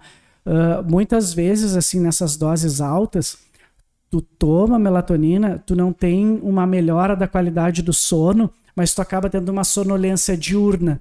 E essa sonolência diurna acaba piorando o, teu desempenho nas tuas outras atividades, entendeu? Seja no treino ou seja em outras coisas que a gente faz no dia a dia. Por que, que eu digo uh, que essa sonolência, sim, ela importa, né? Uh, quando a gente faz algum exercício extenuante, treina bastante e tal, qual que é a tendência, né? Tu chega em casa e vai descansar, uhum. né? Uh, se tu tá cansado antes, mesmo que tu, sei lá, usou um estimulante, tomou um café, treinou bem, a tendência é que tu te movimente menos durante os dias e o, o, o dia como um todo, ele conta no balanço energético da gente. Então, se tu tá te movimentando menos, tu vai queimar menos e às vezes, né, principalmente para quem tá com o objetivo de queimar gordura, baixar peso, acaba não sendo uma boa opção. Interessante. Um, deixa eu ver, uns seis anos atrás, quando eu estava no doutorado, que eu Sim. comecei a ter problema de. Nunca tinha, né? De dormir eu lembro que eu importei melatonina. Aqui no Brasil não tinha para vender. Acho que a Anvisa proibia, não tenho certeza. Não, não Mas é eu que acho não... que era proibido na é, época, Não é que é proibido, ela... É como eu Mas disse, nenhum laboratório se, se, interessou em registrar. É, aí então o medicamento fica no limbo, né? Isso. Ah, aí eu é. lembro que eu importei e usei e eu lembro que eu lia, ah, tipo, ah, isso aqui é um suplemento, não vai interferir na tua produção natural. Ah, beleza, vou tomar. Mas hoje em dia eu não, não tenho mais necessidade. Assim. É. Faz muito tempo que eu não comprei, não, Uma coisa, não utilizei assim, mais, mas eu já cheguei a utilizar. Uh, tu, tu, tocou em outro ponto muito importante, tá? Que é compra de medicamento ou suplemento pela internet. Uhum. Assim, ó, ah, tem estudo publicado em revista séria, tá? Não lembro se é o Lancet ou se é o JAMA, é uma, é, entre as quatro uh, revistas médicas mais sérias do mundo, tá ali o New England, o Lancet, o, o, o, JAMA e o British Medical Journal. Uh, uh, uma dessas revistas, agora não lembro exatamente qual, ela fez um levantamento de suplementos e fórmulas vendidas livremente na internet. E é muito comum ter problemas de, de rotulação e no princípio ativo, tá? Então, às vezes, o paciente compra uma melatonina, como melatonina, e na verdade não é melatonina, vai para o laboratório e é um benzodiazepínico, um diazepam, né? Que é um remédio que vai é, fazer tu dormir também, mas não é aquele princípio ativo. Sempre quando algum paciente chega assim, ah, não, eu comprei testosterona pela internet, comprei melatonina pela internet, eu falo assim, e onde é que tu comprou, né? Uma coisa é tu comprar uh, em farmácia, que, é, que, que passa por uh, fiscalização de vigilância sanitária, né? Uh, o, o, medicamento ser regulamentado, todas essas coisas. Outra coisa é tu pegar de uma pessoa que tu não sabe a procedência, né? Uhum. Uh, se eu não me engano, não sei se foi 2012 ou 2013. Na época que eu tinha o blog ainda, eu mandei um e-mail bem despretensioso para o Fantástico sugerindo que fizesse uma reportagem sobre o uso da anabolizante. E, uhum. e não é que o pessoal do Fantástico entrou em contato ah, é? comigo. É, é sim, procurar no Globoplay ele deve ter. E eles fizer, é, fizeram uma reportagem, né? Até, até participei, participei ali gravado com, com o Tadeu e com a Poliana, assim. E, e, e a, a, reportagem que eles fizeram foi justamente sobre isso, sobre procedência de substância que o pessoal usava para melhorar desempenho, anabolizante principalmente. E eles mostraram assim os laboratórios entre aspas de fundo de quintal que manipulam assim tu, tu, tu fica escandalizado assim é uhum. pega um balde de, de, de, roupa mistura as coisas ali tipo faz um as... de quintal assim, né? exatamente né? assim é uma coisa assim horrível de fazer e aí eles explicam isso de contaminação de risco de infecção todas essas coisas e, e muitas vezes de tu achar que está comprando uma coisa e está levando outra Aí eu queria ver uma outra coisa contigo, que esses tempos eu estava ouvindo num podcast e é. o, eles estão, eu não sei como é que entrou na, na questão, mas foi falando sobre, ah, nos Estados Unidos, muito aparece muito em filme, ah, o cara tem lá um potinho de remédio laranja. Sim. Daí o cara, ah, eu achei que aquilo era de farmácia de manipulação. Daí o cara comentou que lá, eu não sei se não existe ou não é comum farmácia de manipulação. É comum, tipo, ah, tu vai numa farmácia normal e tu compra granel. Fracionado. Isso, isso é uma coisa que é ele falou, eu não entendo como é que no Brasil permitem, não sei se permitem, mas tipo, um medicamento que exige todo um laboratório sofisticado com equipamentos para evitar contaminação e uma, uma farmácia de manipulação que nem sempre tem esse tipo de, vamos dizer, higienização, não sei se é essa Sim. palavra correta para falar, e vende um medicamento e muitos médicos recomendam tu ir numa farmácia de manipulação que é mais, é, talvez, uma, melhor, assim, o medicamento. É, assim, ó... algumas substâncias eu prefiro hum, é, orientar os pacientes a nunca manipular, tá? Principalmente sub, assim, esteroides, que é testosterona, estradiol, é, hormônios. Isso ah, vai na farmácia que é de manipulação porque é melhor. Isso. P pelo seguinte, assim, ó, o, o hormônio que a gente tem disponível hoje para uh, comprar pronto, ele é idêntico ao que a gente produz, tá? Então, essa alcunha, assim, não, vai na farmácia de manipulação porque é bioequivalente, né? Que a gente ouve assim, é igual ao teu. Uh, na verdade, isso aí é um, ter, é um termo, um neologismo, um termo de marketing, com perdão ali a minha esposa, para tentar vender um medicamento para ti que um, um, um, a indústria, né, com, com maquinário e tal, consegue produzir é, uh, de uma forma mais confiável, vamos dizer assim. Ah, Matheus está dizendo que farmácia de manipulação não presta. Não, não tem nada a ver. Tem farmácias de manipulação que são muito sérias, fazem, uh, tem um, um, um, serviço muito bom, né? Uh, mas a gente sabe que algumas substâncias, quando se manipula, o efeito biológico dele, pelo menos na prática clínica, a gente não vê igual ao, ao, ao do medicamento pronto. Outra coisa da farmácia de manipulação que tu falou é com relação à embalagem, né?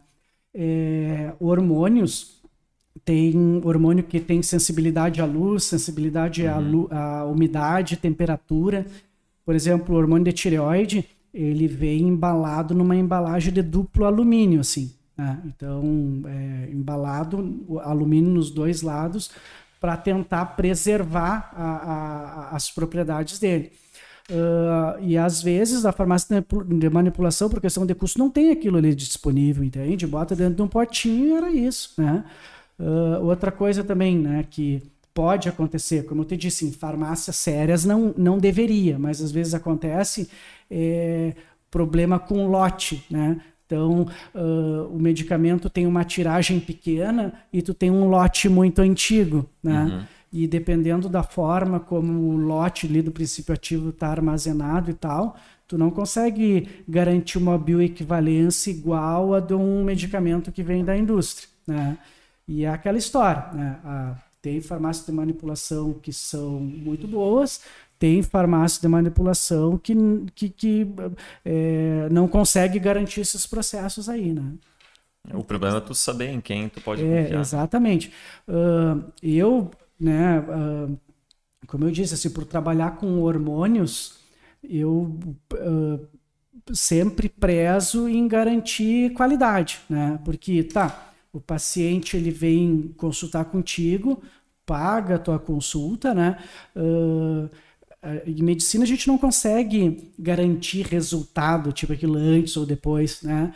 Mas tem uh, vias que aumentam a probabilidade do resultado ser melhor. Uma das vias é, é por exemplo, tu indicar para o paciente os lugares onde tu prefere que faça o exame, que tu acha que a qualidade laboratorial uhum. é melhor.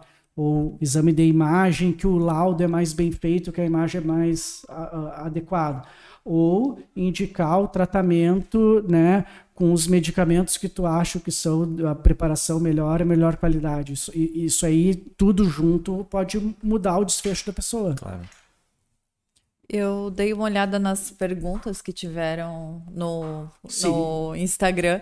Algumas a gente já comentou aqui, então tá. não tem por que a gente tocar. Depois eu volto para as perguntas do Instagram, mas vou aproveitar que tem alguém ao vivo perguntando algo. Sim. Então acho interessante a gente responder para essa pessoa, né?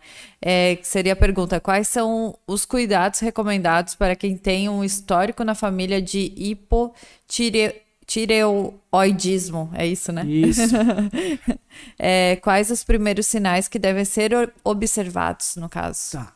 Então, assim, ó, o hipotireoidismo, na maioria das vezes, ele é causado por uma doença autoimune crônica que se chama tiroidite de Hashimoto. Uh, o paciente ele tem um problema em que os linfócitos, que são as células de defesa, elas acabam atacando a tireoide, vão destruindo o tecido dela e a tireoide vai perdendo função com o tempo. uh, existe associação familiar. Tá? O que, que isso quer dizer? É, se, eu, se a minha mãe tem problema de tireoide, eu tenho um risco maior de ter. Não quer dizer que eu vá ter. Tá? Uhum. Como é que a gente monitora isso? É, principalmente tem que ter assim, um grau de suspeição alto. Tá? É, existe, o, o quadro de hipotireoidismo pode ter alguns sintomas. Pode aumentar o volume do pescoço, que a gente chama bócio, o intestino pode ficar preso, o peso pode aumentar um pouco, pode aparecer alguma alteração de colesterol, o intestino ficar preso, a pele fica seca, uh, o cabelo ficar mais frágil, cair. Se o paciente desconfia de que eh, esses sintomas tão diferentes dos, dos habituais que tinham, vale a pena fa fazer o exame, que é a dosagem do TSH, o primeiro exame que a gente faz. Uma situação que é um pouquinho diferente dessa é em mulher grávida, né? Então, a mulher grávida que tem histórico de hipotiroidismo na família, independente dela não ter uhum. sintoma nenhum, vale a pena tu avaliar. Ah, interessante. Então a gente vai pela clínica do paciente, Sim. não é uma coisa obrigatória de fazer o exame. Quando é, eu tinha, eu acho que o teu último post foi sobre é, a gestação ali, né? Isso, era, do... era falando um pouco mais sobre hipertiroidismo, que é o ah. contrário, né? Mas que pode acometer mulher gestante também. Qual que é a diferença dos dois? Uh, no hipotiroidismo tem uma diminuição da produção de hormônio. No hipertiroidismo tem um aumento na produção de hormônio.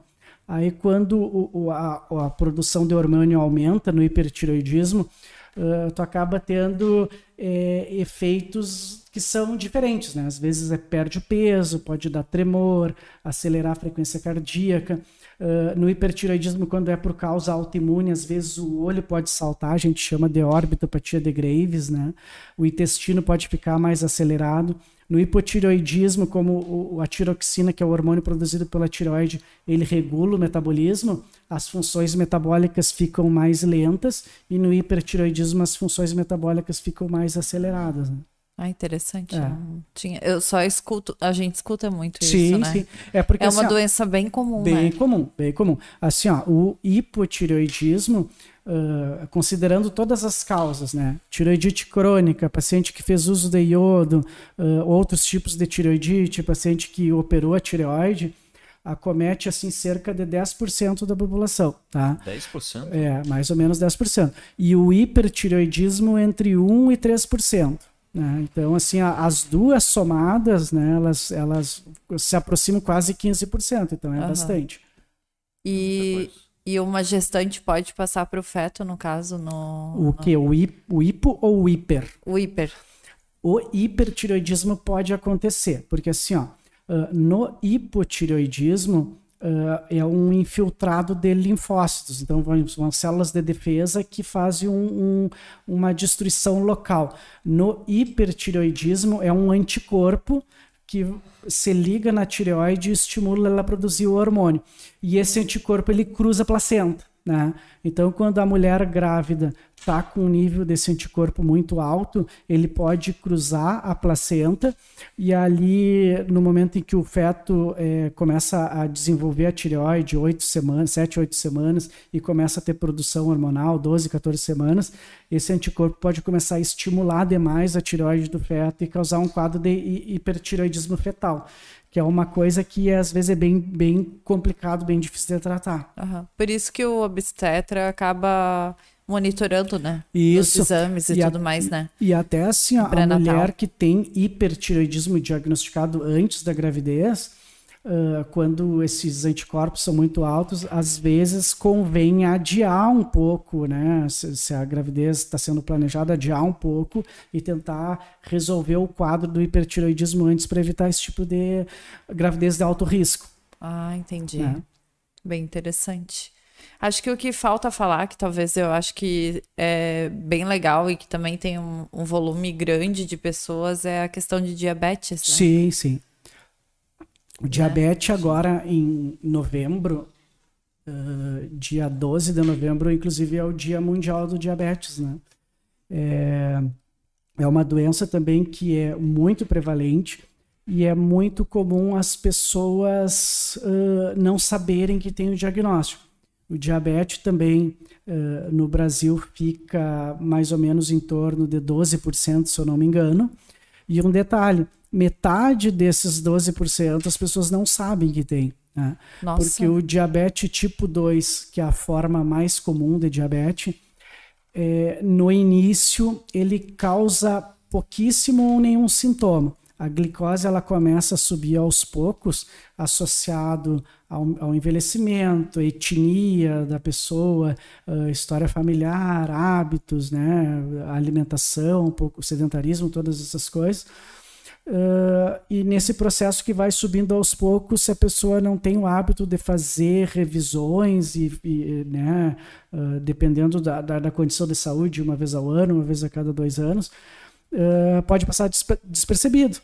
E o, o, o diabetes, quanto antes tu faz o diagnóstico, mais simples é de tratar um diabetes, quando tu faz o diagnóstico muito tardio, às vezes junto com diabetes, que já vai ter um tratamento mais complexo, às vezes com mais de um remédio, necessidade de insulina, pode ser que tenha alguma complicação já instalada, né? Um problema renal, um problema na retina, uma neuropatia, que é problema nos nervos, né? Que às vezes o paciente pode ter dor crônica no pé, o homem pode ter disfunção erétil, uh, o, o, intestino pode e o estômago pode esvaziar de forma mais lenta, que a gente chama de uh, neuropatia autonômica, né? Então são várias complicações, aí ah, fora as vasculares, é, infarto, AVC, todas, uhum. todas essas coisas.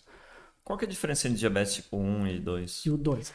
Uh, no tipo 2, é, ele é um diabetes em que a gente tem uma deficiência relativa da insulina. O que, que isso quer dizer? No início, o teu pâncreas produz insulina, mas essa insulina não consegue funcionar direito porque existe uma resistência à ação dela.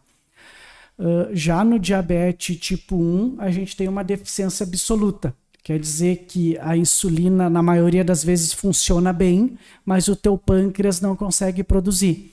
E no diabetes tipo 1, o processo de uh, deficiência da insulina ele tende a ser autoimune também. Né? Então, anticorpos, células de defesa identificam o teu pâncreas é, de forma inapropriada e começam a destruir as células beta, que são as células que produzem insulina. Né? Uh, a grande diferença do tipo 1 e do tipo 2 é que no tipo 2, quando a pessoa consegue aderir à mudança de hábitos, baixar peso, faz, é, fazer atividade física. Algumas vezes a gente consegue diminuir tratamento, em algumas outras vezes também a doença consegue entrar em remissão. O que, que é remissão?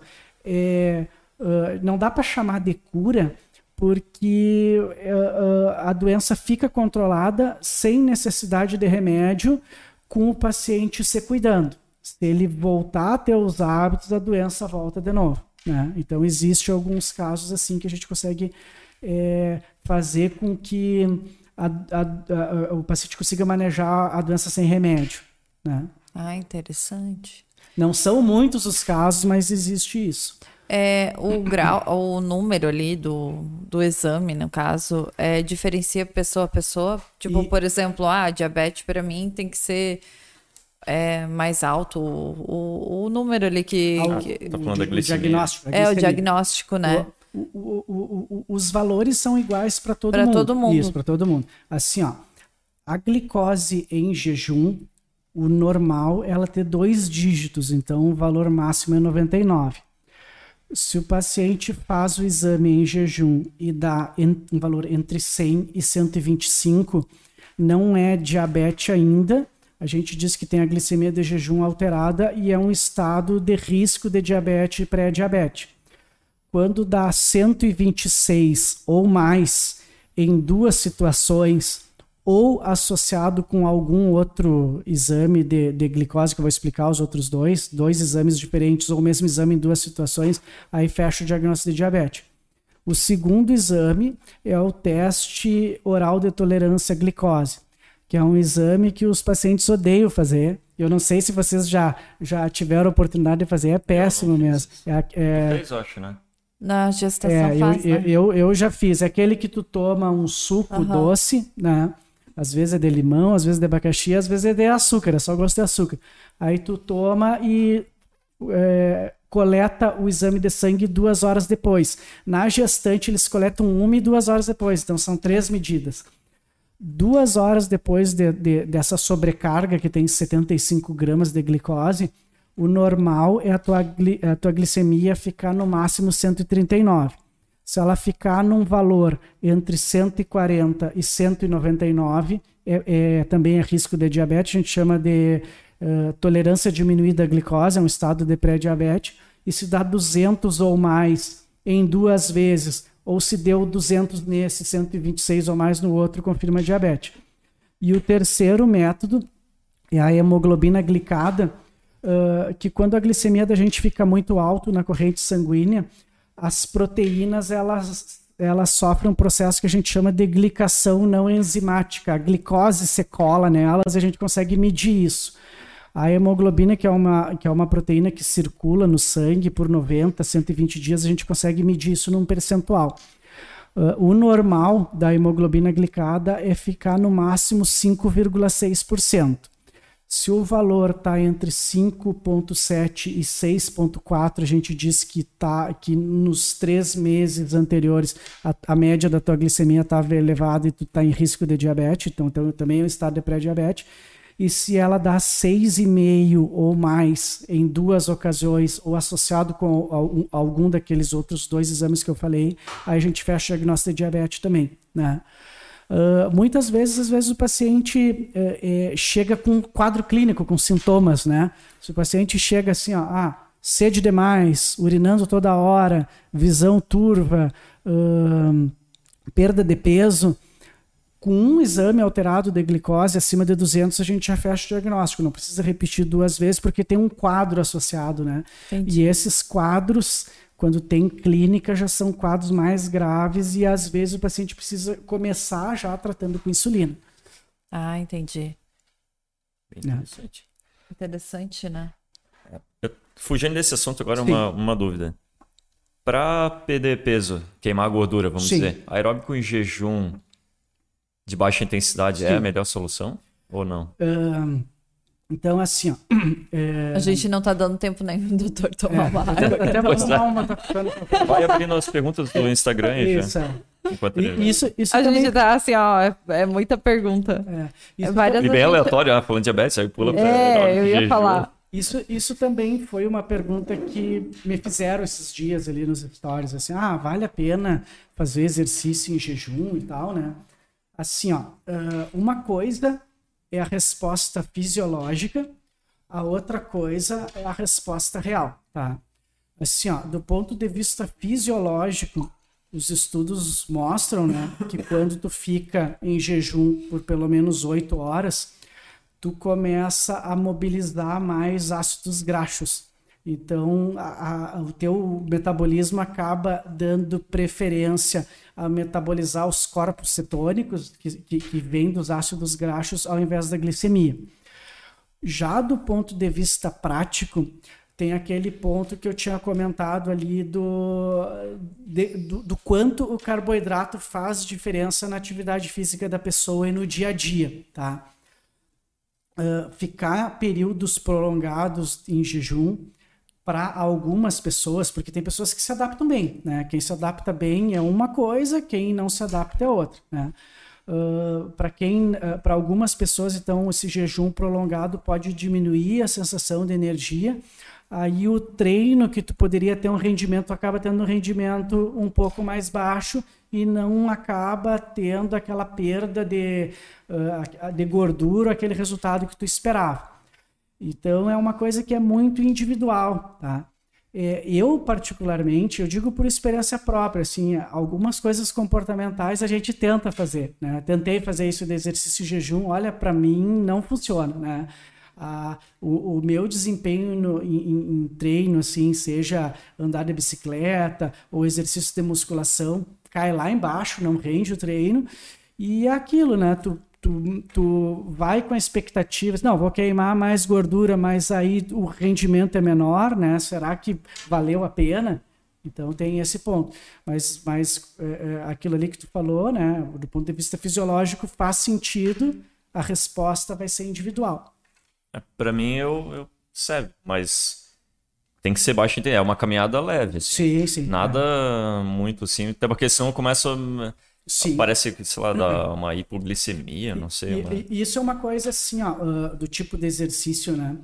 É, tem alguns exercícios que por eles só, independente de comer ou não comer, eles uh, gastam preferencialmente determinado tipo de energia, tá?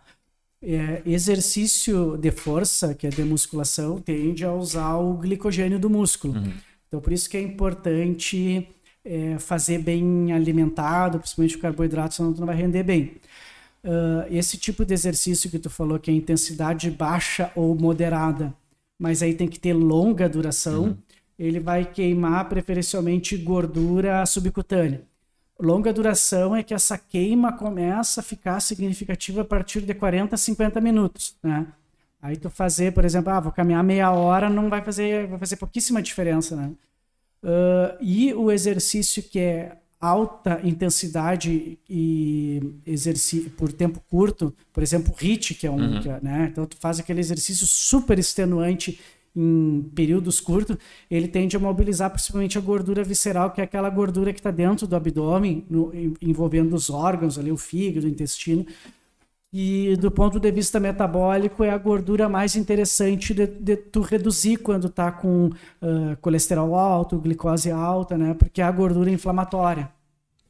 Então, essa semana, tu, não sei se foi essa semana, tu publicou no Instagram. Foi a outra sobre, semana, foi, na outra, foi a anterior. É, sobre abdominal e tal. Exa é, exatamente. É, é, é, que às vezes chegam os pacientes assim, ah, tô com uma gordurinha aqui, então, mas é fazer, fazer abdominal. Eu falei, olha, às vezes, a maioria das vezes não adianta, né? Sim. Até ontem eu fiz um, um vídeo brincando com. Eh, em casa tem quatro gatos, né? Dois meus, que antes de casar, dois eram meus e dois da minha esposa, da Diana. E tem o Borges, o Borges ele tem, ele tem um, não é barriga, um babado, assim, então quase encosta no chão a barriga dele. E a gente fez uma brincadeira, assim, ah, que será que é melhor para a, a, a, barriga do Borges? É abdominal, é HIIT, alta intensidade e tal, né? Então, no, a, o principal, né, é sempre que tem um exercício, associar com a alimentação também, porque... Uh, o exercício, é, a gente tem um limite de, de tempo, de oportunidade, para a não ser que seja atleta que viva disso, Sim. né? E a gente tem um determinado horário no dia que consegue fazer, e nesse horário, às vezes, tu não consegue queimar para compensar tudo que tu acabou comendo, não só naquele dia, mas na média, né? Porque a alimentação, ela Uh, ela não é igual todos os dias, né? Tem dias que a gente come mais, tem dias que a gente come menos. Diferente dessa água aqui que, né? Ah, tomei e o excesso dela vira xixi. A, a comida que a gente comeu, ela, ela some e joga a média calórica para cima.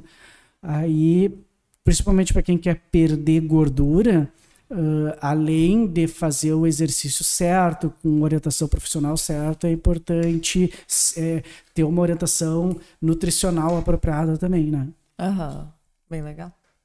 Tem Meu... alguma dúvida? Eu vou deixar essa pergunta por último. Não sei quanto tempo já passou. 1h45. Ih, passou rápido. Uhum. Não, então acho que pode ler já. É. Tá ficando tarde. A gente marca outro dia para tirar Sim. mais um é. monte. Eu acho que na parte de diabetes ali tinha bastante. A tua mãe é diabetes tipo 1 ou 2? Não sei. O teu irmão, tu sabe? Acho que é a 2, é 2. É. É a 2. Eu não sei a da mãe. A é. da mãe, ela é meio que, tipo, fica ali entre estar diabética ali, sabe? É Sim. É que tu comentou. É, se ela, se ela trata com medicamento via oral ou começou é, a tratar é, com comprimido, é bem provável que seja tipo 2. Ah, uh, tá. O tipo 1, de saída, já, já é necessário usar insulina. Ah, então é tipo 2. ah, tem uma dúvida sobre insulina. Uh, que insulina é um hormônio altamente anabólico, né? Isso. Normalmente, eu sou uma pessoa que não como doce. Tá. Normalmente, o único horário do dia que eu deixo para comer alguma coisa, colocar alguma coisa doce é depois do treino junto com o whey. Para eu produzir mais insulina, para eu não gastar minha insulina durante o dia. Isso faz sentido ou não? Tipo, ah, eu quero pegar, ah, vou comer de manhã um chocolatinho, depois não sei o que, não sei o que, não sei o que, eu vou gastando minha insulina e quando eu preciso dela para minha, minha recuperação pós-treino, não vou ter ela disponível. Não sei se isso faz sentido uh, ou não. É, assim, ó, é, é, a mesma coisa. É, é, é, um mecanismo fisiológico que é diferente da prática. Uh, tem estudo que avaliou isso, né? Horário de tomada do suplemento com ganho de massa e desempenho tem isso, né? Ah, não, whey é melhor tomar depois do treino, só com água, com carboidrato de alto índice glicêmico, porque a insulina vai melhorar o anabolismo e tal. Uh, os estudos que avaliaram as pessoas que consomem uh, a proteína dividida durante o dia e a proteína num único horário mostra que o resultado é o mesmo, né? Então vai muito da, da, da, da preferência do freguês, vamos dizer assim, né? Uhum. Uh, é, o carboidrato, esse maltodextrina, carboidrato hipercalórico, né, que, que algumas pessoas às vezes usam, é, eu, o, o, suplemento, como o próprio nome diz, ele é uma coisa que tu acrescenta quando a tua alimentação não está conseguindo dar conta, tá? Uh, hoje mesmo eu atendi um, um, um paciente que ele estava ah, fazendo exercício e tal, né? Uh, e chegou num ponto em que ele estava com dificuldade em comer a quantidade que ele uh, precisava para progredir no exercício, né? Falou assim, ah, eu chego em casa, é, pouco tempo e não tenho fome, não, não tenho vontade de comer o que o nutricionista me orientou a fazer aqui. O que, que, que a gente faz? Nesse tipo de situação, às vezes, uh, vale a pena tu botar um, um, um suplemento assim em horário específico, né? Mas aí é, é, é, é é para uma coisa de individualizar e facilitar para o paciente, não que depois do treino vá fazer mais diferença, né? É mais uma questão de balanço calórico durante o dia inteiro, assim. Isso, exatamente. Até assim, ó, para quem uh, faz exercício de força, é importante, como eu disse, ter o glicogênio muscular, né, em, em, em quantidade apropriada. Uh, e aí, para dar tempo de, de, de, uh, de acontecer o, esse anabolismo do glicogênio, é, sempre depois do treino vale a pena consumir um carboidrato, né? Uh, não não para aumentar a massa muscular, mas para tu repor o teu estoque e também durante o dia ir fracionando o carboidrato, porque né, às vezes durante o dia tu precisa uh, dar uma caminhada, fazer alguma uhum. coisa, e, e, todas essas atividades elas podem depletar um, um pouco o teu glicogênio e é importante tu ir uh, consumindo para ir repondo. E uma coisa que ajuda bastante é tu consumir o, o, o, carboidrato com baixo índice glicêmico, que é aqueles que tu vai absorvendo aos poucos uhum. durante todo o dia.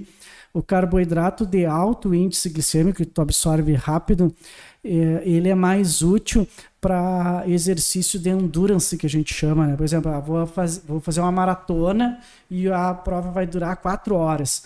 Aí é mais interessante tu ir consumindo durante a prova aquele carboidrato de absorção rápida, porque aí ele, ele uh, vai ficar na circulação, tu já vai usando ele imediatamente. Né? carboidrato em gel, né? Isso, aquele em gel, né? isso, exatamente. Também o pessoal que uh, faz prova de, de, de bicicleta, né?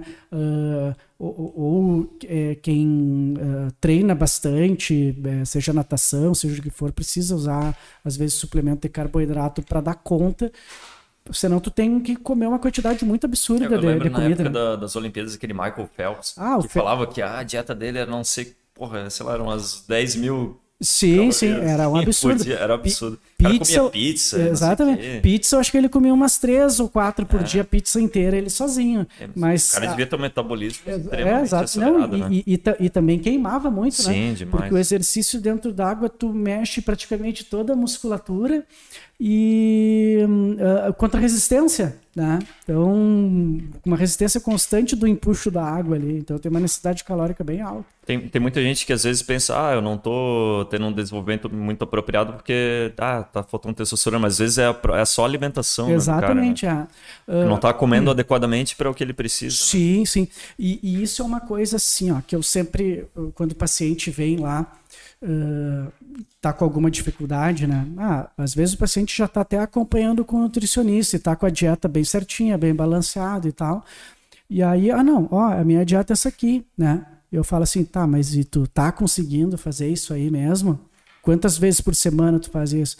Ah, é verdade, né? duas vezes por semana eu não faço, entende? Hum. Aí, e aí que chega o ponto de, de, de, de tu ter sensibilidade de flexibilizar as coisas para o paciente, né? Uh, é, é essa parte da adesão, como a gente diz, da pessoa conseguir fazer o que o profissional da saúde está orientando, se tu não questiona de forma apropriada, uh, às vezes assim tu acha que o paciente não está melhorando e às vezes a pessoa não está conseguindo fazer aquilo ali que tu propôs, né? Da forma como, como, como tu imagina. Então, a, a, a, conversa franca do um Tem pessoas que é necessitam de uma maior flexibilidade na, na sim, dieta. Sim, Que é a Luana é o caso dela, né? Ela não consegue comer sempre a mesma coisa. Eu já gosto de comer sempre as mesmas coisas e quando eu fui no nutricionista lá, eu falei, cara, eu quero uma dieta, mas eu não quero que tu me diga, ah, come tal coisa, tal coisa. Não, eu quero assim, eu quero saber quantas gramas disso, disso, disso eu tenho que comer, Sim. porque eu, eu gosto de pesar minhas comidas, porque eu preciso na, ter na minha cabeça que eu estou seguindo plenamente sim, sim. aquilo. Mas isso é de mim, a Luana já não funciona assim. É, é o perfil de cada pessoa. É. Uh, quando o paciente chega lá para consultar, pergunta assim, ah, qual dieta que eu tenho que fazer? Qual que é melhor? É palio? É low carb? É, é, é mediterrânea? Seja o que for. Aí eu digo assim, ó, ó, eu acho melhor sempre partir do que tu já faz. Porque no momento que tu parte do que a pessoa já faz, tu orienta assim, ó, isso aqui tá meio demais, então, ah, comendo chocolate demais, deixa, come um pouco menos. Tá bebendo bebida de álcool, come um pouco menos. Tá comendo salada de menos, aumenta um pouco mais. Então tu corrige dentro do próprio hábito, dentro da própria alimentação da pessoa, porque às vezes tu propõe coisas que não são práticas, né? Ah, eu quero que tu comece a comer cogumelo shiitake três vezes na semana, entende? Então, é, um hábito que não é da pessoa, às vezes fica difícil de, de aderir, de fazer. Até uhum. gostos e tudo sim, mais. Sim, né? sim, o paladar, né? Todas essas coisas a gente tem que, tem que respeitar a cultura da, da de, de, quem vai consultar. Uh, ah, uma pessoa que não gosta de comer peixe, tu pode dizer assim, ó tem, o peixe tem essa vantagem, essa, essa, essa, talvez uma ou duas vezes por semana e tal. Mas tu não pode obrigar também, né? Uhum. Ou dizer assim, ah, se tu não come peixe, não adianta comer nada, entende? Então tu te, te, te, tenta equilibrar dentro das preferências da pessoa. Uh, isso é uma coisa que, que, tu tinha perguntado, né? Ah, o endócrino, o que, que o nutricionista, isso é uma coisa que é da área de atuação do nutricionista, né? Então, os bons nutricionistas, eles têm essa sensibilidade para individualizar o tratamento de cada pessoa, né? Uh, ah, vou, fui no nutricionista esportivo, mandou tomar whey, é, caseína de noite, uh, hidroxibutirato e não sei o que, isso e aquilo. Aí o cara vira um astronauta tomando pó o dia inteiro, né? E aí, ah, e, a, e a comida, cadê, né? Uh, é, o, o, o, os nutricionistas, mesmo os que são esportivos, que são bons, Primeiro, eles vão trabalhar em cima da tua alimentação. Se tiver faltando alguma coisa, vão acrescentar um ou outro suplemento pontualmente, assim. Uhum. Né? Por isso o nome, né? Isso, exatamente. É, é, como tu falou ali, o cara tinha que comer tanto que ele não dava conta, daí isso. o suplemento é bem interessante. Aí o suplemento encaixa. A, a, outra indicação do suplemento, né, tá, tem isso do comer é, não conseguir atingir o valor e tem a outra que é de praticidade, né? Uhum. Uh, porque Uh, eventualmente a pessoa tem um horário de treino é, que é de manhã e aí logo depois tem que trabalhar e aí fica difícil de preparar o café da manhã, isso e aquilo. Às vezes cabe tu encaixar o suplemento ali, né, pra naquele horário que a pessoa não consumiria nada, entende? É, ou então no final do dia, algum dia que a pessoa é, não está muito disposta de fazer uma ceia ou, ou de jantar, né, dá a opção de usar um suplemento para ficar mais prática a rotina. Mas tu dizer assim, ó, ó, tu quer ganhar massa, tu tem que usar o suplemento, ou então outra coisa que é muito comum, uh, a quantidade de proteína para quem é atleta e, e o, o, homem principalmente e está em processo de ganho de massa magra, o teto fica assim entre 1,6 e 2 gramas por dia. Às vezes chegam pessoas assim com com engordando, né? E com uma carga proteica de 3, 4 gramas por quilo de peso. Às vezes, se o cara cortar a proteína e botar mais carboidrato, é mais é, efetivo. Acaba sendo melhor. E, e outro detalhe, a, a, proteína que tu consome em excesso, ela não vai virar músculo. Se ela, é, a proteína entra em vias metabólicas que o teu organismo vai transformar em gordura também, qualquer coisa. Aí tem gente que diz, ah, mas o efeito termogênico da proteína e não sei o que. Assim, ó, é, é aquela história da, do mecanismo uh, fisiológico e do, e do que acontece na realidade. Mesmo existindo um mecanismo termogênico, se tu comer demais, vira gordura, ponto final. Né? Uhum. Então, uhum. é esse que é o ponto. O, o importante é complicado. É. O corpo humano é complicado. Eu tô achando que eu tenho que ir no nutricionista é. logo. Não. E talvez no endócrino, né? É, também. É, como tu falou que eu acho que é uma dúvida minha daí.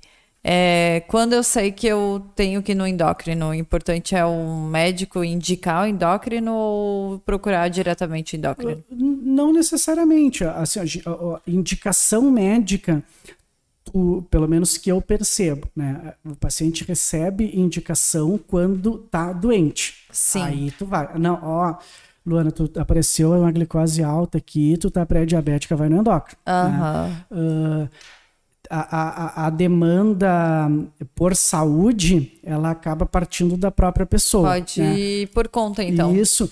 É que te, uh, existe uma cultura médica, né? É, de ser reativo, de tratar a doença, né? Uh, felizmente isso vem mudando com o tempo, né? Então, é, dentro da endocrinologia, pelo menos os, do meu círculo de colegas que eu conheço, cada vez tem mais gente preocupado não só em tratar quem está doente, mas de promover saúde também, né? Uhum. Aí entra o paciente que não tem problema nenhum, entre aspas, né? Que quer fazer uma revisão, receber uma orientação, alguma coisa do tipo. Bem legal. Então, doutor Marcelo, vou acabar com essa Matheus. Mate... Ma... Meu Deus, eu tô com o meu, o meu obstetra na é. cabeça. é muito tempo ainda, é né? Muito tempo. É, doutor Matheus, eu vou marcar meu, minha consulta já. Tá bom. Porque eu tô precisando e eu acho que é do endocrinologista. E vou falar a última pergunta aqui, que as outras a gente recebeu algumas. Sim. Mas acabamos falando aqui, então não acho tão interessante. Porque já foi, é, já foi colocado, né? Então é uma pergunta seguinte. Estou inscrito no seu canal do YouTube e gostaria de saber se pretende focar mais nisso, em questão de mais é, conteúdo deve mais ser. Mais né? conteúdo. Ah, mais conteúdo? Mais. É. Uh, isso já é uma ideia, né? Então, uh, uh, antes eu tinha uma produção de conteúdo bem irregular e agora eu tenho tentado pelo menos uma vez por semana. É, o que limita um, a gente que, que trabalha na assistência é tempo. a minha rotina para para vocês terem ideia, assim, ó, segunda e terça são dias que eu acordo 5 da e 40 da manhã, que é o horário que eu, eu, tenho, eu chego no hospital universitário por volta das 6 e chego em casa às 7. Então é um dia que tu não tem, uhum. né, ah, vou montar um estúdio aqui para gravar coisa, né? Uh, na quarta, na quinta e na sexta eu, eu consigo começar a trabalhar um pouquinho mais tarde, que aí é no meu consultório, né? Começo a trabalhar às nove, então acordo pelas oito, uh, mas aí o meu turno no hospital universitário é de tarde, eu acabo saindo também mais tarde. E é aquilo. Uh, na vida a gente né é, é, tem que não adianta só dizer para as pessoas assim, ah faz isso faz aquilo e aí é né é, faço o que eu digo e não faço o que eu faço, né? Então eu tento encaixar a minha atividade física umas duas ou três vezes na semana. O que acaba sobrando é o final de semana. Aí tem a gravação do vídeo, monta todas aquelas coisas. E, a, e... A, aí a, a, a Jamila uh, encaminha para o Glauco lá que uh, que é o responsável de fazer edição, né? E entra também dentro da demanda da agência dela, então tem, tem, tem, todo um processo.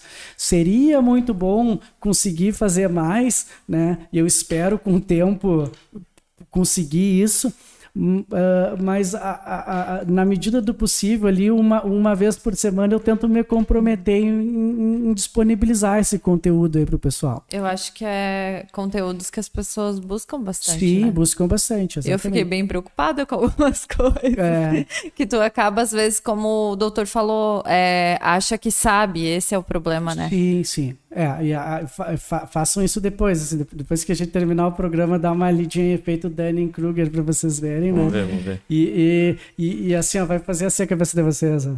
Não, eu já, eu já fiquei pensando em algumas coisas, assim, por exemplo, já fui nutricionista, Sim. né? Mas como o Renan falou que eu tenho dificuldade, acabo deixando de lado. Sim. E às vezes tu vai em farmácia manipulação, ou farmácia e vai comprando, né? Tipo, é, complementos, tipo, ah, uma vitamina aqui, Sim. uma vitamina lá, e nem sempre talvez isso é é, o que o corpo o corpo da pessoa precisa, eu Sim. acredito, né? Uh, sabe agora tu tocou num ponto que eu lembrei de, um, de uma reportagem que eu, que eu, que eu vi. Uh, acho que não foi reportagem, acho que foi até no Instagram do Bruno Halpern, que é um, que é um endocrinologista que trabalha basicamente com obesidade. Uh, que uma, uma, uma paciente com problema de peso, obesidade, assim, né, que numa entrevista sobre compra de suplementos, é, questionaram assim, né, ah, tu compra suplemento, tende a comprar suplemento, muito suplemento para isso, para aquilo, para aquele outro. E aí a paciente falou: Ah, eu compro sim, eu gosto de comprar bastante pela Amazon, porque a Amazon não me julga. aí, aí para tu ver assim, né? Às vezes uh, o, o, o, paciente não procura assistência com medo de julgamento, sabe? E, e a gente sabe que na prática. Uh, eventualmente acontece isso, né, da, da pessoa ser julgada. Ah, eu não vou atender porque tu usa bomba. Eu não vou atender porque tu é gordo e gordura é vergonhice e tal. Uhum. Não é assim que a gente deve abordar a situação, né? É aquilo ali que a gente estava comentando. A, a, a, pessoa tem um problema, a gente tem que tentar chegar na raiz do problema para oferecer um, uma opção para ela melhorar a qualidade de vida, né? Uh, ninguém tá numa situação ruim porque quer ou porque acha bom, né? Uhum. Doutor Matheus, uma última pergunta, tá. então, tá. para finalizar. É, a questão de obesidade, é, as pessoas buscam muito, nem, nem digo uma super obesidade, sim, é. querer perder peso ali. É, buscam comprimidos milagrosos? é, isso é uma coisa assim que é quando a gente vê na literatura médica, é uma coisa cultural, inclusive, do paciente com problema de peso. é, é, tem ciclos em que a pessoa está mais motivada e procura algumas coisas, e tem ciclos em que se ela se desmotiva né, e acaba uhum. indo para a comida. E a indústria, de uma maneira geral, sabe de, de, da existência desses ciclos. Então, todo ano tem o, o ano da chia, o ano da ração humana, o ano do super coffee, o ano não sei o quê. Todo ano tem uma, um, uma, uma pílula mágica nova. Uh, e quando o paciente vem, né? Ah, doutor, esse, é, posso usar o, o, o, café verde, não sei o que. Aí eu falei assim, olha, é, primeiro, né, o tratamento da obesidade, da obesidade é considerado doença crônica, não é um café verde, né, que vai mudar a situação. E às vezes acaba te desviando o foco, porque tu compra uma coisa, ah, vou tomar isso aqui, então vou poder comer uma pizzazinha, porque esse aqui vai me ajudar a queimar a caloria da pizza, entende? Então a, a, a, o principal que é mudar o hábito, mudar o estilo de vida, é o mais difícil e que precisa de acompanhamento contínuo, uh, às vezes é mais fácil a pessoa tentar se desviar para um, um, caminho teoricamente mais simples, mais fácil ali, mas que não é o que vai resolver o problema. Mas isso aí que tu disse é verdade, as pessoas costumam buscar né? Tem e... bastante propaganda desse tipo Sim. de coisa, O que acontece né? hoje muito é, ah, esse aqui é zero açúcar, daí tu vai lá ver, pô, mas tem maltodextrina, Exatamente, o cara acha que é. não tem nada de açúcar. Exatamente. Isso aconteceu com uma paçoca, que um paciente apareceu lá, assim, né? paciente com, com diabetes, ah, doutor, peguei essa paçoquinha aqui que é zero açúcar. Aí a paçoca era zero açúcar e tinha mais sódio que a outra e tinha maltodextrina, que também é um Sim. carboidrato, né? Então, vai né? ser a mesma Falei, coisa. Olha, essa pessoa, essa pessoa que até não sei se não é pior do que a outra. É. Sim, o cara, ah, esse aqui é o que emagrece, eu vou comer, é, vou comer para emagrecer. Isso, come o dobro. É, come o dobro. é isso aí. Você então... que já ouviu meu pai falando isso, né? Ah, esse sorvete aqui é zero açúcar, então isso aqui eu vou comer. Vou comer mais. Vou comer mais esse. Não, e isso é uma coisa assim, ó. O, o, o alimento que é zero, às vezes para tu manter a textura ou o sabor, acaba tendo que entrar algum aditivo ali que, sei lá, às vezes não é muito saudável, né? Uhum. Tu pega um sorvete zero e lê a lista de ingredientes, tu, tu fala assim, ah, mas esses ingredientes não vou conseguir achar para fazer ele em casa uhum. para mim, né? Então, tu vê que é um zero. produto altamente processado. Refrigerante zero, então, nem também, pensar. Também. É, é que assim, ó, o problema do refri zero é, é o paladar doce tá? Porque se tu habitua o teu paladar para ter o docinho, né? Tu vai, tu vai estar tá sempre, né? É, com essa indulgência, assim, sabe? Ah, não, um refrizinho zero, aí o dia não tem refrizinho zero, assim, não, mas eu vou pegar outra coisinha aqui zero, sabe? Uhum. Aí tu acaba, é, uma coisa puxa a outra, né? Entendi. É, o importante é é, tem equilíbrio, cuidar. né? Isso, tem, tem equilíbrio. equilíbrio. na vida. E, e, e, e mesmo assim, ó, uh, uma vez uma paciente viu assim e, e, veio mexer comigo no Instagram.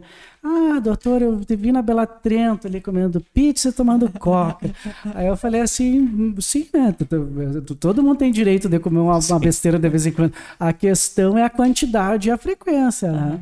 Mesmo o paciente que está fazendo é, tratamento para o peso, se não tem alguma restrição muito grave assim, né? Eu digo assim, não, eventualmente dá para comer, mas uh, cuida para não se passar na quantidade na frequência. Né? Sim. Né? É que o problema desses super sabores, assim, Sim. é que faz com que tu tenha vontade de comer mais e mais, né? Ah, é. Você fala e... alimentos super palatáveis, é isso? Isso, ah. é. A, a, a, e a indústria sabe disso, Sim. né? É. Então tem algumas marcas que a gente vê é, no mercado que de tempo em tempo eles lançam sabor novo, temporário.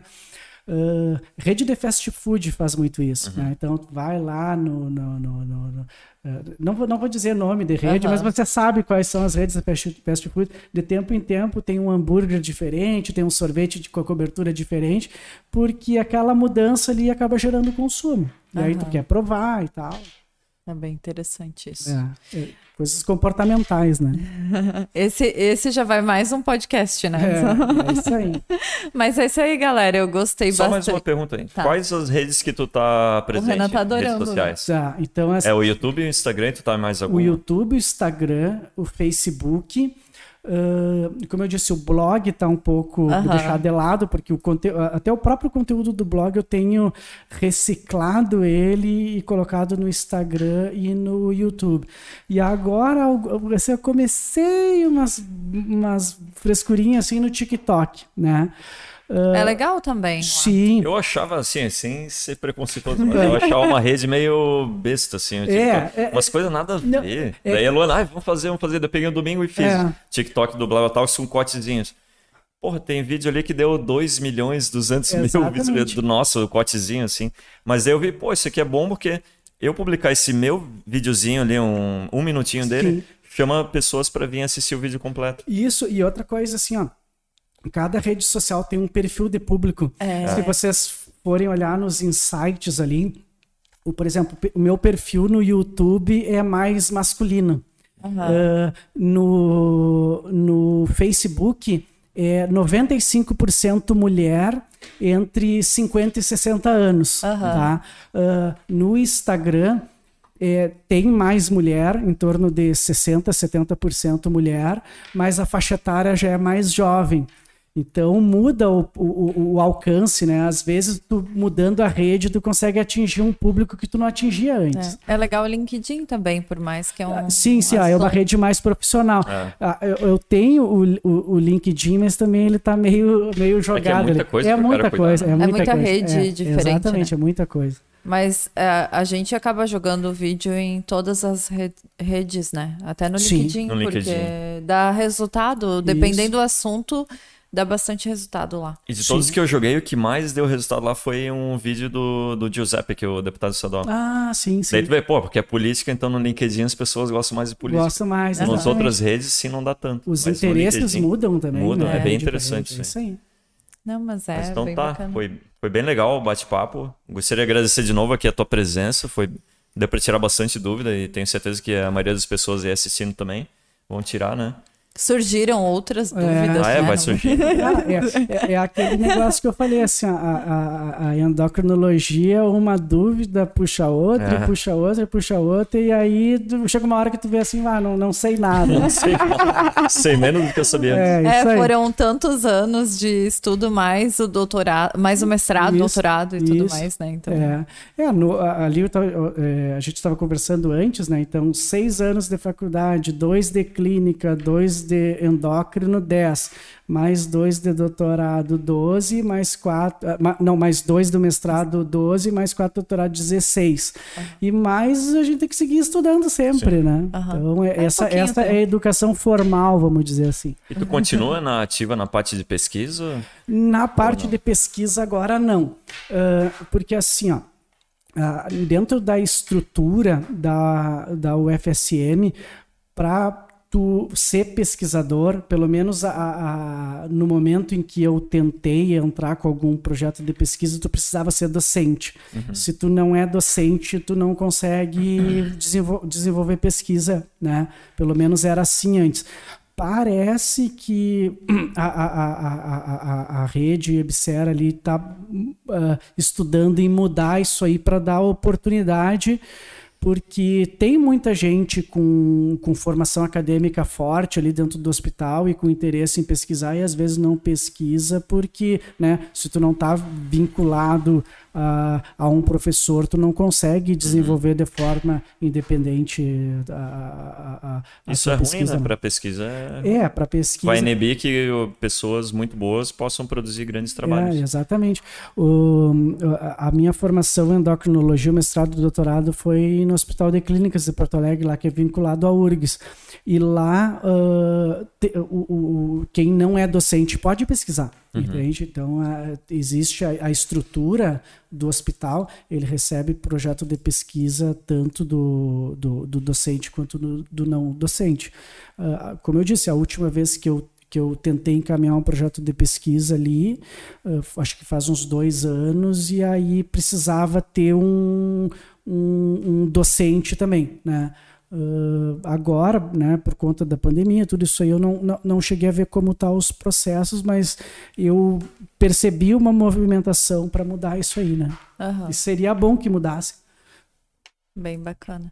É, pessoal, a gente vai deixar o contato. Eu já botei, tá na descrição do Instagram e do YouTube. Então, para quem não está inscrito Severo. no canal dele, se inscreve, tem bastante informação e segue também no Instagram, porque tá sempre publicando um monte de vídeo legal. É, isso Os stories, é bem, bem, tem bastante bem interação. Bem interativo, é. Isso, exatamente. E não se esqueçam de se inscrever no nosso canal também, né? Ah, é? Ativar é, os sininhos. Também. Porque é muito importante. É isso aí. Para todos os dois canais, né? Isso, é isso aí. Obrigada, doutor Matheus, por estar presente aqui. Então, foi muito legal. Tá né? bom, eu que A gente agradeço. fica muito feliz, né, com, com a gente convida os nossos convidados, né? É, escolhendo a dedo, porque são poucos os dias que a gente faz, né? E esperando que aceitem, né? Sim. Então a gente fica muito feliz quando aceitam e muito obrigado. Espero, é, esperamos, né, poder conversar mais vezes contigo aqui. Tá, joia. Obrigado, estou à disposição. Então tá. Valeu, então, Valeu, galera. Pessoal. Tchau, tchau.